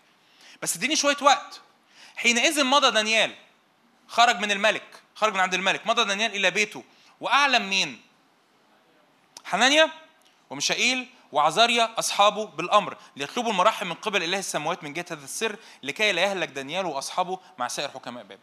مبدئيا لما الكتاب يقول إن دانيال لما نبوغذ نصر من غير ما تقلبيش يعني ما تقلبش الآية بس لما نبوغذ نصر راح كان بينادي على الفتية الثلاثه قال لهم إيه؟ يا شدرخ وميشخ وعبد إيه؟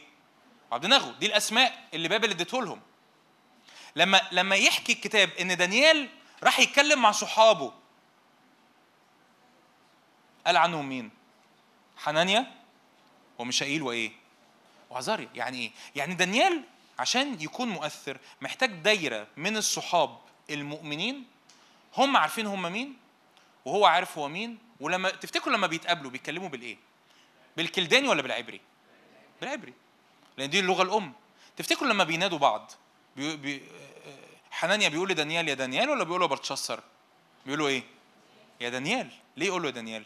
لا ده اسمه الحقيقي أنت محتاج مجموعة حواليك من المؤمنين اللي أنت تقدر تفتح لهم قلبك وتثق إن هم هيفهموا هويتك كابن الله ليه عشان تقدروا تتكلموا اللغة السماوية لأن كل حاجة حواليك في العالم بتجبرك إن هي تناديك بهوية مزيفة وتحاول تقول لك ما تتكلمش اللغة السماوية. فأنت هتروح في الجامعة تقول لهم على فكرة أنا واثق في إلهي. هيعملوا إيه في الجامعة؟ يتريقوا عليك. أوكي أنت بتحاول تشهد عن الرب بس ممكن يتريقوا عليك. لكن ما يصحش ما يصحش ما يصحش. يا مؤمنين إن لما يجي صاحبك يقول لك أنا واثق في إلهي تقول له يا عم روح يا عم أنت هتعمل فيها مؤمن؟ آه يعمل فيها مؤمن. آه. يا عم أنت هتعمل لي فيها خادم آه. أنت عايز تحط لي الكتاب تحت يا عم مش هحط الكتاب تحت باطي بس أنا واثق في إلهي. أصل أنا أصل لو أنا دانيال فأنا محتاج حنانيا وميشائيل وعزاريا. وما ينفعش حتى نهزر على بعض في هويتنا. ما ينفعش نهزر على بعض في إيه؟ في هويتنا. لأن أنا ابن الله وأنت ابن الله وأنت بنت الله. فإحنا بنتعامل مع بعض على إننا أبناء الله. لما بننادي على بعض بننادي على بعض بأسمائنا الحقيقية. ولما بنتكلم لغة بنتكلم بلغة سماوية مش بنتكلم حسب الأرض. فأنا عايز لما أنا أبقى تعبان لما أنا أبقى تعبان وواقع تيجي تقول لي آية أتشجع. تيجي تقول لي تمسك بالرب اتشجع يا عم أنت تقول لي تمسك بالرب بقى والمؤمن ما يكتئبش وك... آه يا عم آه تمسك بالرب. آه يا عم ارفع اجنحك النسور وتجدد قوة أيوه. أنا عايز اللي يقول لي كده. أنا عايز اللي يقول لي كده. أنا مش عايز اللي يقول لي تعالى نقعد على في الطين. أنا مش عايز أقعد في الطين. ومش مصلحتك إن حد يقول لك تعالى نقعد في الطين. أنت مش عايز تقعد في الطين. أنت عايز اللي يرفعك فوق. نرفع بعض فوق نشدد بعض لفوق. أنا عايز لما أنا أبقى تعبان وأبقى داون وأبقى محبط من الشغل ومحبط من الفلوس ومحبط من الجامعة ومحبط من من مشاكل في ارتباطي أروح أتدفى مع إخواتي أقول لهم يا جماعة صلوا لي فيرفعوني لفوق. مش يقولوا لي ما هو ده العالم وهي دي الدنيا وهو ده الدين وهو دي الظروف وهو ده معلش يا شدرخ. يا عم أنا مش شدرخ أنا دانيال. أنا حن... أنا بكلم بجد أنا حنانيا أنا عزاريا أنا ميشائيل ناديني باسمي اللي إلهي قالهولي ما تنادينيش بالاسم بتاع ال- ال- الفقر والمرض والتعب وغياب الرجاء واليأس والفشل. أنا محتاج كده. وأنت في سنك محتاج كده.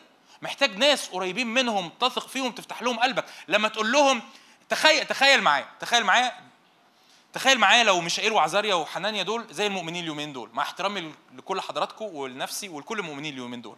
فدانيال دخل لهم هم عارفين لأن هم عايشين في بابل. فهم عارفين الخبر إن نبوغذ نصر أمر إن كل الحكماء يحصل فيهم إيه؟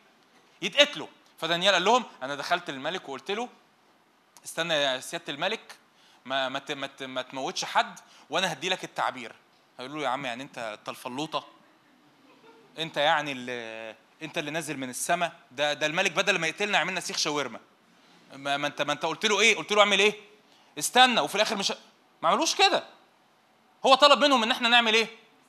تفتكروا عملوا إيه؟ صلوا عملوا اجتماع صلاة. يا رب إحنا مصدقين ان انت ما بعتناش هنا صدفة. يا رب إحنا مش من هنا. بص بص دانيال في عدد 19 تعالوا نقرا الصلوة دي. حينئذ لدانيال كشف السر في رؤيا الليل. فبارك دانيال إله السماوات أجاب دانيال وقال ليكن اسم الله مباركا من الأزل إلى الأبد.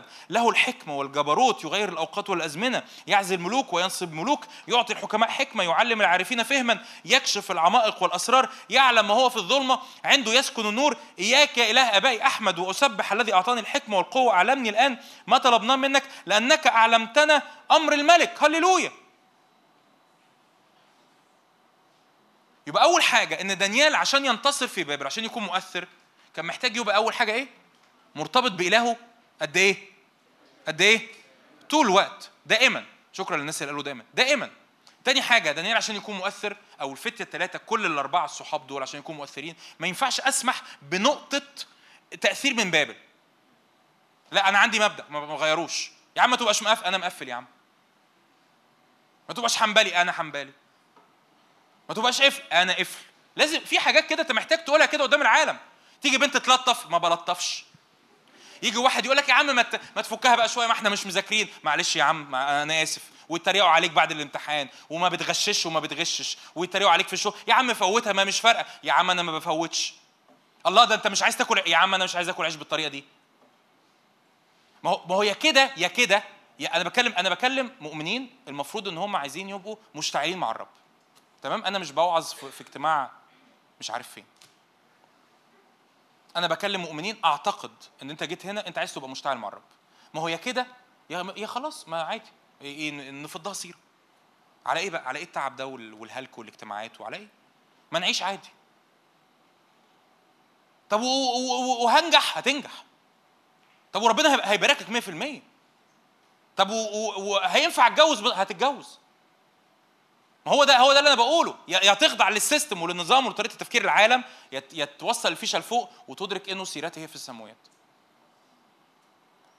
طب ال business في بلادنا ما بيمشيش بالطريقة دي. اختيار. ده اختيار. طب أكل العيش ما اختيار. طب الامتحانات اختيار. طب المذاكرة اختيار. طب العلاقات اختيار. ده كله بيصاحب اختيار. هو ده الاختيار. هل هسمح لفرصة إن بابل تلاقي سكة فيا؟ أول ما إبليس يلاقي سكة في اتجاه معين هاتك يا ضرب بقى. هو ده اللي بيحصل. إيه ده؟ في في في باب توارب للنجاسة باب توارب لمحبة المال باب توارب للعلاقات اللي مش عارف إيه باب توارب للنميمة. اديله بقى اديله اديله تلاقي أرواح الشر هجوم. ليه؟ أصل في ثغرة اتفتحت. في ثغرة اتفتحت. وعايزين إحنا إبليس مصمم إنه يربيك مصمم إنه يشكلك بطريقة معينة.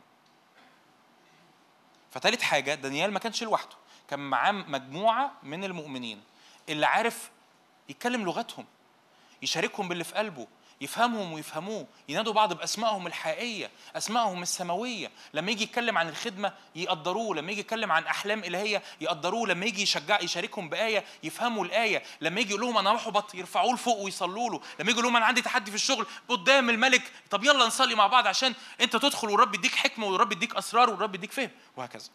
أربعة أربعة وأخيرا دانيال لأنه ده يعني دي خلاص بختم بيها. دانيال لأنه كان مؤثر بعبادته وصلاته دائما قدام الرب لأنه كان مؤثر بانفصاله واختياره إنه ما يترباش من بابل لأنه كان مؤثر بسبب وجود مجموعة من المؤمنين وسطيه كان مؤثر بتدخلات إلهية فائقه للطبيعه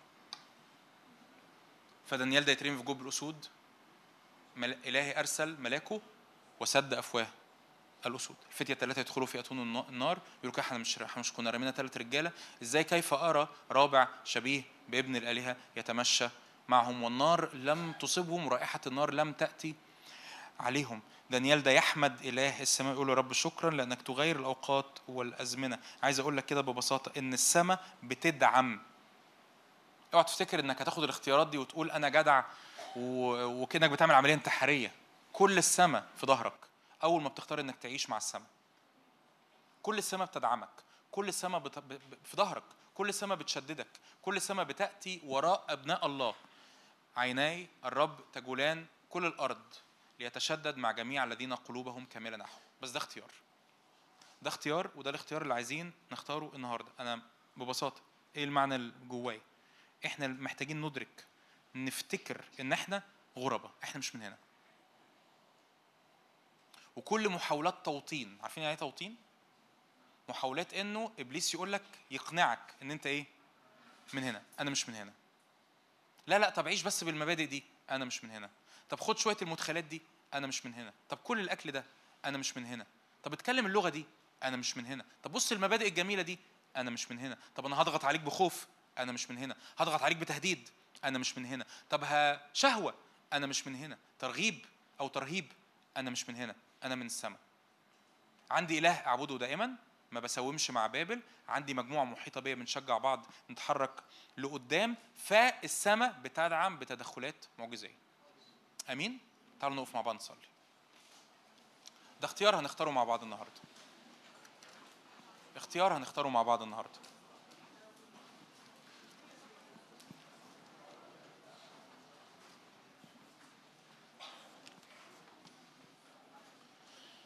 هللويا. صلي معايا عايز أقضي معاك وقت. نصلي نصلي للحرب اللي على هويتنا. كل تشويش حصل في هويتي وكل تشويش حصل في أفكاري. وكل إحساس إن أنا كنت تايه الوقت اللي فات. كنت تايه ومش عارف المفروض أعمل إيه ومش عارف المفروض أتصرف إزاي و... وحاسس إن أنا خايف وحاسس إن أنا قلقان. وكأنك كده بتقول لنفسك فوقي يا نفسي فوقي فوقي. هو أنت ليه نفسي افتكرت إن أنت من هنا؟ ليه نفسي افتكرت إن أنت من هنا؟ ليه نفسي عايشة كأنك من هنا؟ ليه نفسي عايشة كأنك منتمية للأرض؟ ليه نفسي عايشة كأن مبادئك للحياة ومبادئك للأكل وللشرب وللفلوس وللنجاح وللعلاقات وكأني من هنا. أنا مش من هنا. يا نفسي أنا مش من هنا. أنا مش من هنا. الكتاب بيقول كده. أقروا بأنهم غرباء ونزلاء. لذلك سر الله أن يدعى إلههم. الكتاب بيقول كده أقروا. يعني أيوة يا رب إحنا غربة أيوة يا رب إحنا نزلة أيوة يا رب إحنا نقبل إن إحنا نعيش في خيام. يعني إيه نعيش في خيام؟ يعني يعني أنا أنا مرتحل مع الرب. أنا مش مش ماسك في الأرض. مش متبت. عارفين يعني إيه متبت؟ أنا مش متبت في الأرض. أنا مش متبت في الأرض. مش متبت في فلوس ولا متبت في منصب ولا متبت في شكل حياة. أنا متبت في حاجة واحدة بس. أنا متبت إني أتبع الرب وإني أتمم دعوته. فالرب بيدعوني إني أتبعه هتبعه. الرب بيدعوني إني أسيب بسيب. الرب بيدعوني إني أتقدس بتقدس. لأن مفيش حاجة أنا مثبت فيها. أصل أنا مش من هنا. أنا ساكن في خيام. يا رب علمنا هذا الإعلان وهذا الإدراك إن إحنا غرباء ونزلاء في الأرض. إحنا غرباء ونزلاء في الأرض. إحنا مش من هنا. إحنا مش من هنا. مش عايشين يا رب بحسب مبادئ ونظام وطريقة تفكير العالم. لكن عايشين منتمين منتمين لمملكة سماوية عظيمة. مملكة سماوية عظيمة. فالخوف ملوش مكان في اسم يسوع. الخوف ملوش مكان. القلق على بكرة ملوش مكان. اليأس ملوش مكان. اضطراب العالم ملوش مكان فينا. اضطراب العالم ملوش مكان فينا. الكتاب بيقول كده الله في وسطها فلن تتزعزع يعينها الله عند إقبال الصبح. الله في وسطها فلن تتزعزع. يعينها الله عند إقبال الصبح. قول يا رب شكرا شكرا لأنه يا رب مجد في وسطي وسور نار من حولي ارفع إيدك كده بإيمان اعلن. نعم يا رب بعلن مجد في وسطي وسور نار من حولي في اسم رب يسوع. مجد في وسطي وسور نار من حولي. أنا مش منتمي للعالم ولا لمبادئ العالم ولا لطريقة تفكير العالم ولا لخطايا العالم ولا حتى لشهوات أو رغبات العالم. أنا منتمي لوطن تاني. أنا منتمي للسماويات. أنا منتمي للرب يسوع المسيح أتبعك بكل قلبي أتبعك بكل حياتي بختار اختيارات مليانة قداسة مليانة طهارة مليانة تبعية فالخوف بينتهي. لو دانيال كان متبت في بابل كان هيسقط مع سقوط بابل. ببساطة. لأنه أول ما أول ما إمبراطورية بتسقط هتيجي الإمبراطورية التانية هتبيد كل الناس أتباع الإمبراطور الإمبراطور اللي قبله. دانيال ما كانش متبت في بابل. قول يا رب أنا أنا أنا مش هتبت في بابل لأن بابل ده نظام شرير فاسد عايز يربيني. يربيني على طريقة أكل وطريقة شرب وطريقة لغة وطريقة تعاملات وطريقة مبادئ. أنا بختار إن السماء السماء تشكلني السماء تشكل حياتي السماء تشكل قلبي السماء تشكل اختياراتي في اسم الرب يسوع. وكأني بس عايز أقولها لك تاني علشان علشان يعني إنجاز التعبير فرصة فرصة. وإحنا في اجتماع زي كده إن روح القدس يفحصنا. لو حياتك الوقت اللي فات لو حياتك الوقت اللي فات كانت مليانة بالخوف وباليأس وبانعدام الرؤية ده مؤشر كبير إنك عايش من الأرض ببساطة. طب أعمل إيه؟ جه الوقت إنك تغير الاتجاه. جه الوقت إنك تغير الرؤية. جه الوقت إنك تحرك البوصلة. يا رب أنا مش منتمي لهنا. هو أنا خايف ليه؟ أنا خايف ليه؟ أنا قلقان ليه؟ أنا مضطرب ليه؟ أنا أصلا مش من هنا. أنا أصلا مش من هنا. أنا أصلا مش من هنا. عارفين لما الدول بتعمل إجلاء لما يبقى في حرب في بلد والدول بتعمل إجلاء للرعاية بتاعتها؟ أنا مش من هنا. أنا مش من هنا. أنا في أي لحظة إلهي ممكن يعمل إجلاء للرعاية. أنا في أي لحظة إلهي ممكن يبعت الهليكوبترات بتاعته علشان ينقذ ويحمي ويبعت المعونة السماوية. ده أنا بتكلم بجد. أنا بتكلم بجد. أنا مش من هنا. فمبادئي وحياتي وأفكاري وأكلي وشربي ومستقبلي وجوازي وبيتي و... أنا مش من هنا أنا مش من هنا. يا رب لو قلبي اتجه زيادة عن اللزوم للعالم لو قلبي اتربط زيادة عن اللزوم بالعالم يا رب تعالى غير القلب شكله نقيه قدسه طهره اتعامل مع قلبي. خليني أفتكر إن أنا غريب إن أنا غريب إن أنا غريب. الكتاب يقول كده أقروا أقروا أنهم غرباء ونزلاء على الأرض. يا رب نقر. يا رب نقر. تعالوا نقول نقول كده مع بعض. يا رب أقر. إني غريب ونزيل. تعالوا نرنها تاني مع بعض. يا رب أقر. إني غريب ونزيل. يا رب أنا أقر. إني غريب ونزيل. في اسم يسوع. صدق صدقني منتهى الأمانة السما فرحانة بكل واحد بيدرك هذا الإدراك. ده شاعر كده من الرب السما فرحانة بكل واحد بيدرك هذا الإدراك. أنا مش عايش من الأرض ومش عايش للأرض. أنا أقر يا رب إني غريب ونزيل. أنا مش عايش لنفسي ومش عايش للعالم ومش عايش من العالم. أنا هنا لكي أؤثر. أنا هنا أنا هنا عشان أنادي تصالحه مع الله. أنا هنا لأجل امتداد ملكوت الله. لكن أنا مش هنا عشان أعيش هنا. أنا مش هنا عشان استثماراتي هنا. أنا مش هنا عشان أنا عايش من هنا. أنا هنا لأني غريب ونزيل. وفي يوم تاني هرجع أكون أستوطن عند الرب. أكون ساكن عند الرب. أراه وجها لوجه اسم يسوع.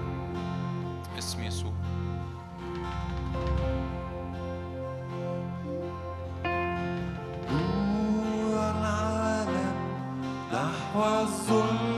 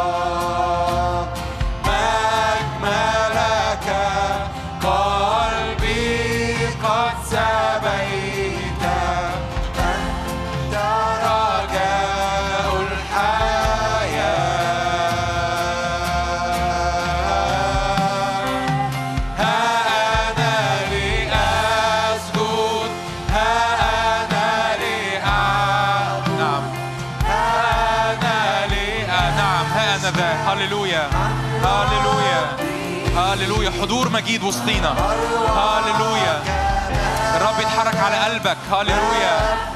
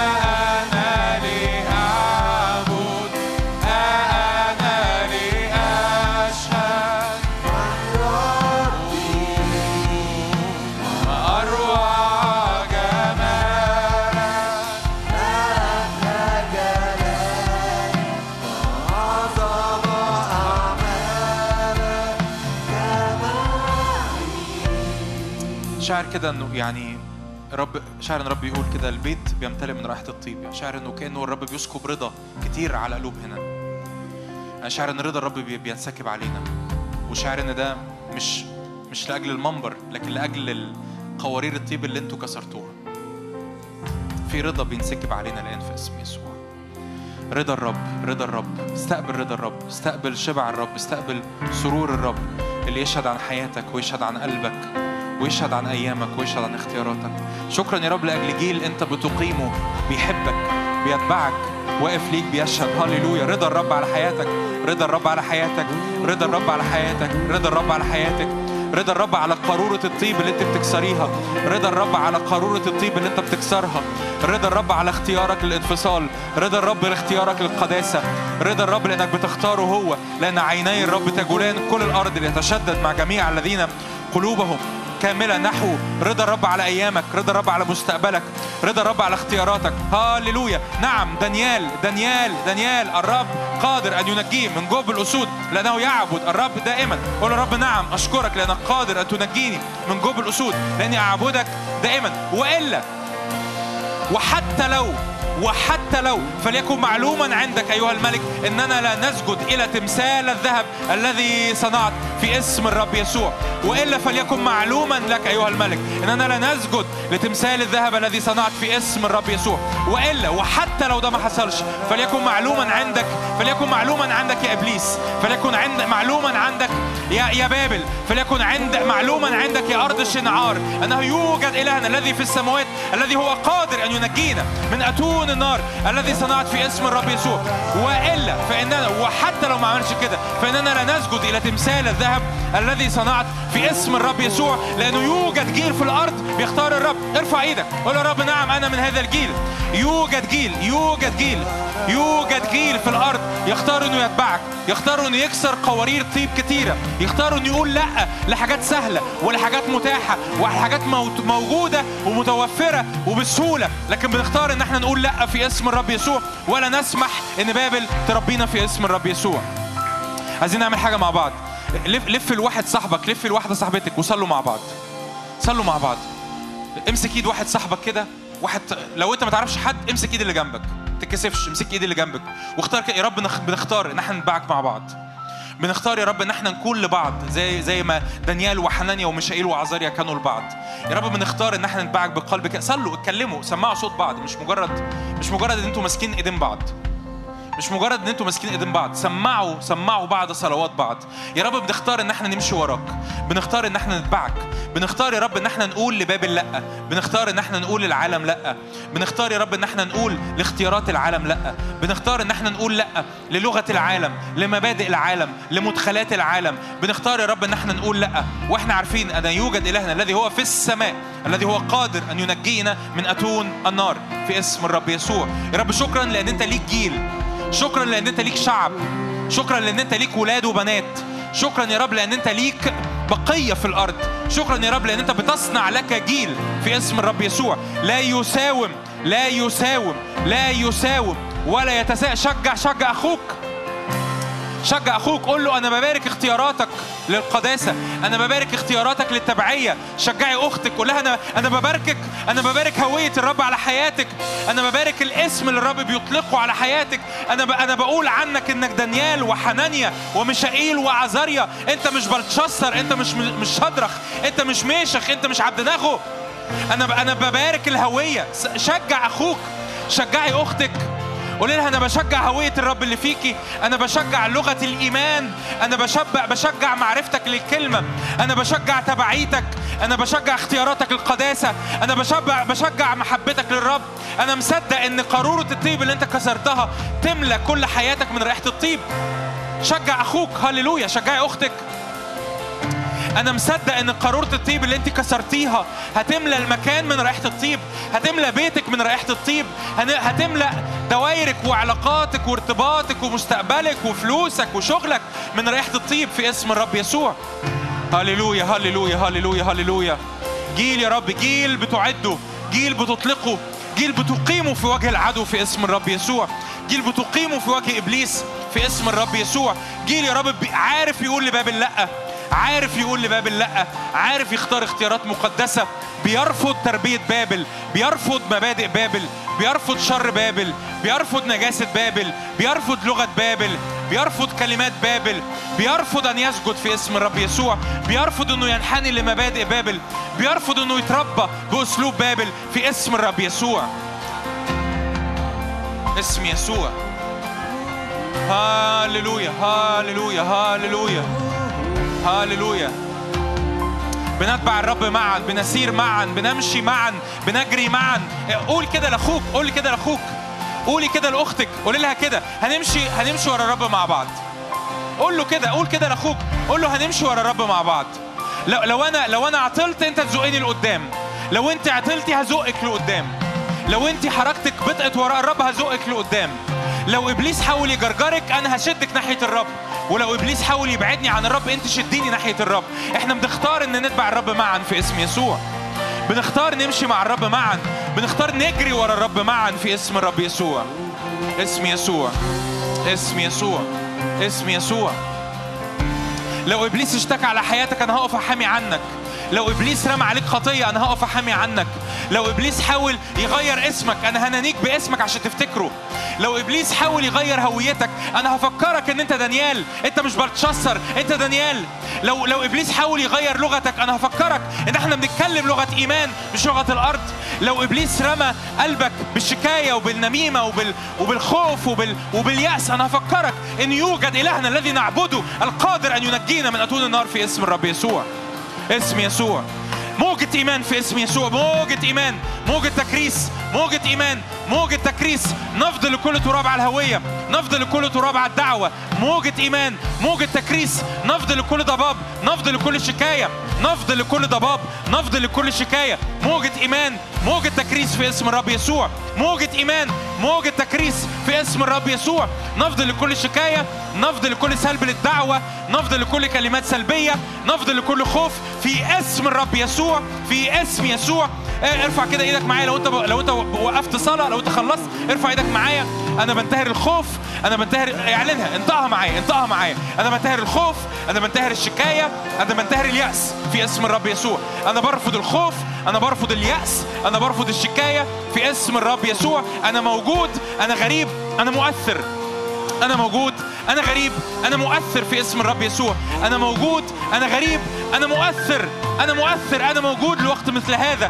أنا موجود أنا غريب أنا مؤثر. لا أخضع لبابل في اسم الرب يسوع في اسم يسوع في اسم لا شكاية. معلش مرة كمان صليها معايا. لا شكاية على دعوتي لا تراب على دعوتي لا تراب على هوية البنوية لا تراب على هوية الملوك لا خوف من المستقبل لا يأس في اسم الرب يسوع. قوة للرجاء قوة للإيمان قوة للتتميم قوة للهوية. أبناء الله ملوك وكهنة في اسم الرب يسوع في اسم يسوع اسم يسوع. هللويا هللويا هللويا هللويا.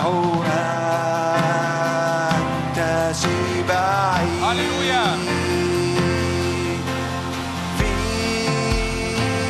فيك شبعي.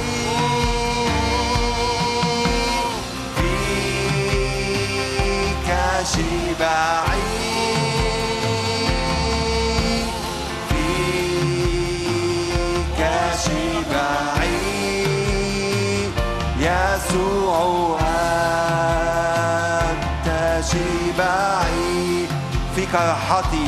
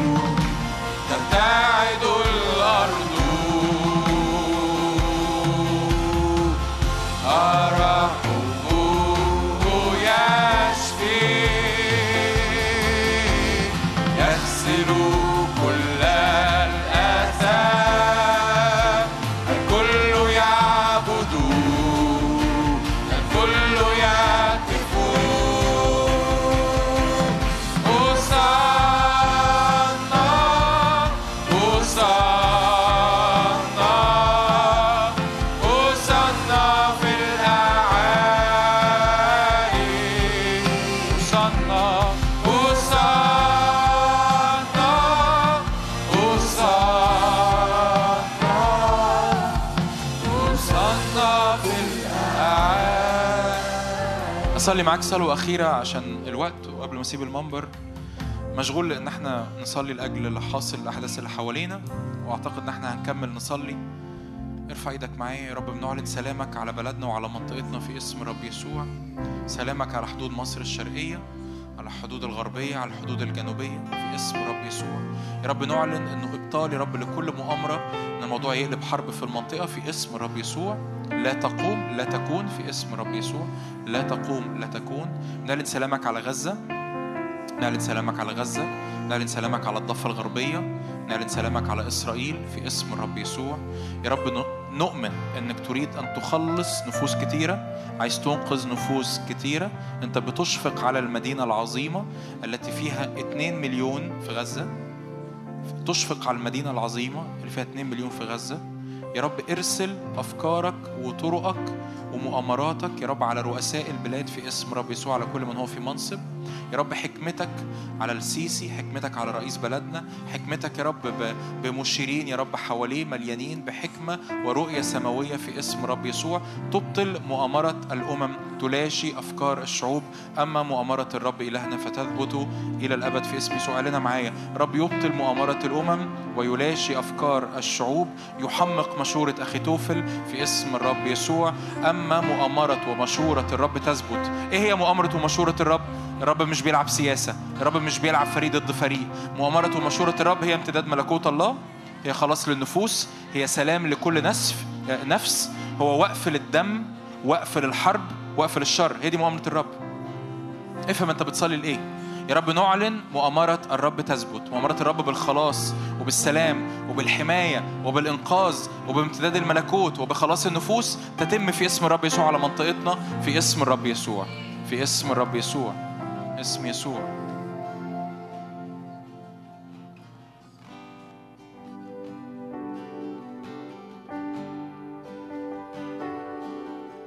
وسيرى مجد الرب علينا في الأرض كما في السماء وسيرى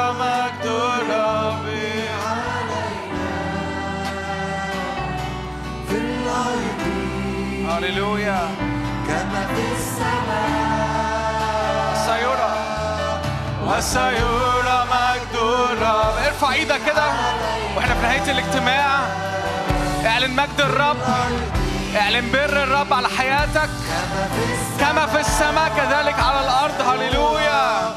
وسيرى مجد الرب. سيرى مجد الرب. في الأرض. كما في السماء مجدا.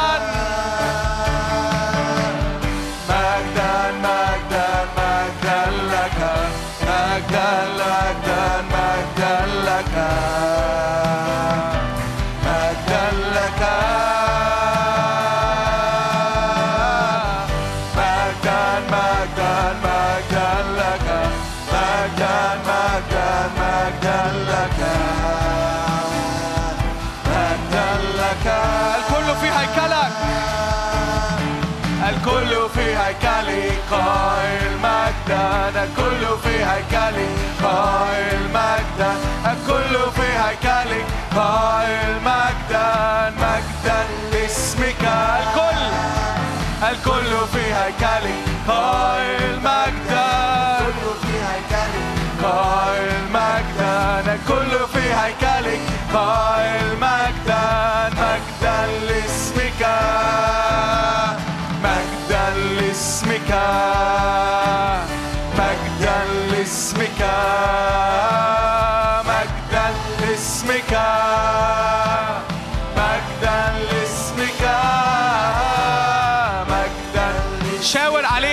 يسوع مجدا لاسمك.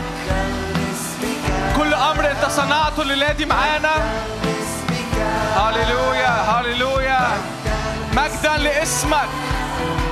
الكل في هيكلي قائل مجدا الكل في هيكلي قائل مجدا الكل في هيكلي قائل مجدا مجدا لاسمك. الكل في هيكلي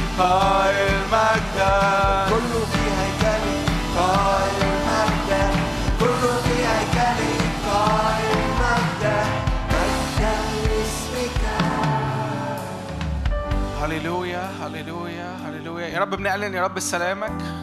بنعلن يا رب برك علينا على أجسادنا على أفكارنا. كل أمر أنت أطلقته الليلة دي لينا. كل أرض اتفتحت لينا النهارده في الروح. كل أرض اتفتحت لينا النهارده كل نقلة. زي ما كان جون بيبتدي كده الاجتماع كان بيقول إنه في نقلة النهارده في مخافة الرب في نقلة النهارده في القداسة في نقلة النهارده كمان حصلت في إدراك السماء في إدراك هويتك وإدراك طبيعتك وإدراك أنت من فين وبتتحرك إزاي على الأرض. مش بس في الروح إنما في الأرض بشكل عملي ده إيماني. ده إيماني إن الرب النهارده اداك مفاتيح عملية تتحرك إزاي في كل مواجهات بتحصل على حياتك في كل حروب بتحصل على هويتك. فمعلش ارفع إيدك كده معايا وإحنا في نهايه الاجتماع قول يا رب ليكن ليك قولك تمم يا رب الأمر جوايا الأمر خلصان في السماء فاستقبله على أرضك دلوقتي. الهوية بتاعتك دي انت استلمتها في السماويات كاملة في يسوع المسيح ما فيهاش حاجة ناقصة. الهوية دي انت مش بتعمل حاجة علشان تكمل. الهوية دي كاملة في يسوع المسيح. فانت النهارده مكمل في يسوع. انت النهارده واقف بكل قداستك لأنك واقف في يسوع المسيح. يا رب أشكرك من أجل كل حركة انت بتعملها في وسطينا في هذا الاجتماع. أشكرك من أجل كل نقلة أنت بتعملها فينا كل مقابلات أنت بتعملها في هذا الاجتماع. يا رب بنحبك بنباركك جدا. أنت مستحق كل إكرام. أنا عايز أكرمكم قوي قدام الرب. أنا فارق معايا أعمل كده. يعني بجد أنا عايز أقول لكم بجد بجد بجد إحنا بنحبكم قوي. وأنتم مكرمين قوي قدام الرب. كل حد هنا إناء للكرامة. كل حد هنا غالي غالي غالي غالي قدام الرب. كأني أنا بقولها كتير بس أنا بجد عايز أعمل كده. كان نفسي أنزل احضن كل واحد فيكم لأن الرب عامله من كل واحد فيكم غالي ومكرم مكرم. ف وإحنا بننهي الانتباع كده حط إيدك كده على قلبك وزي ما كان جون حتى بيقول شم نسيم رائحة الرب شم رضا الرب على حياتك. رب بيقول لك yes رب بيقول لك I love اللي أنت بتعمله. I love قراراتك. I love I love كل اختيار أنت بتختاره قدامي. I love إن أنت بتعمل كده. I love إن قلبك متحد بيا. ف thank you. thank you على كل حاجة أنت بتعملها في الخفاء. thank you على كل حاجة أنت بتعملها ما بينك وما بين أبوك. لأنه بيجازيك. بيجازيك. بيجازيك في العلن على كل حاجة أنت بتعملها ما بينك وما بينه. وبيجازيك كمان في الخفاء على كل خطوة أنت بتاخدها معاه. أمين. أمين. أمين.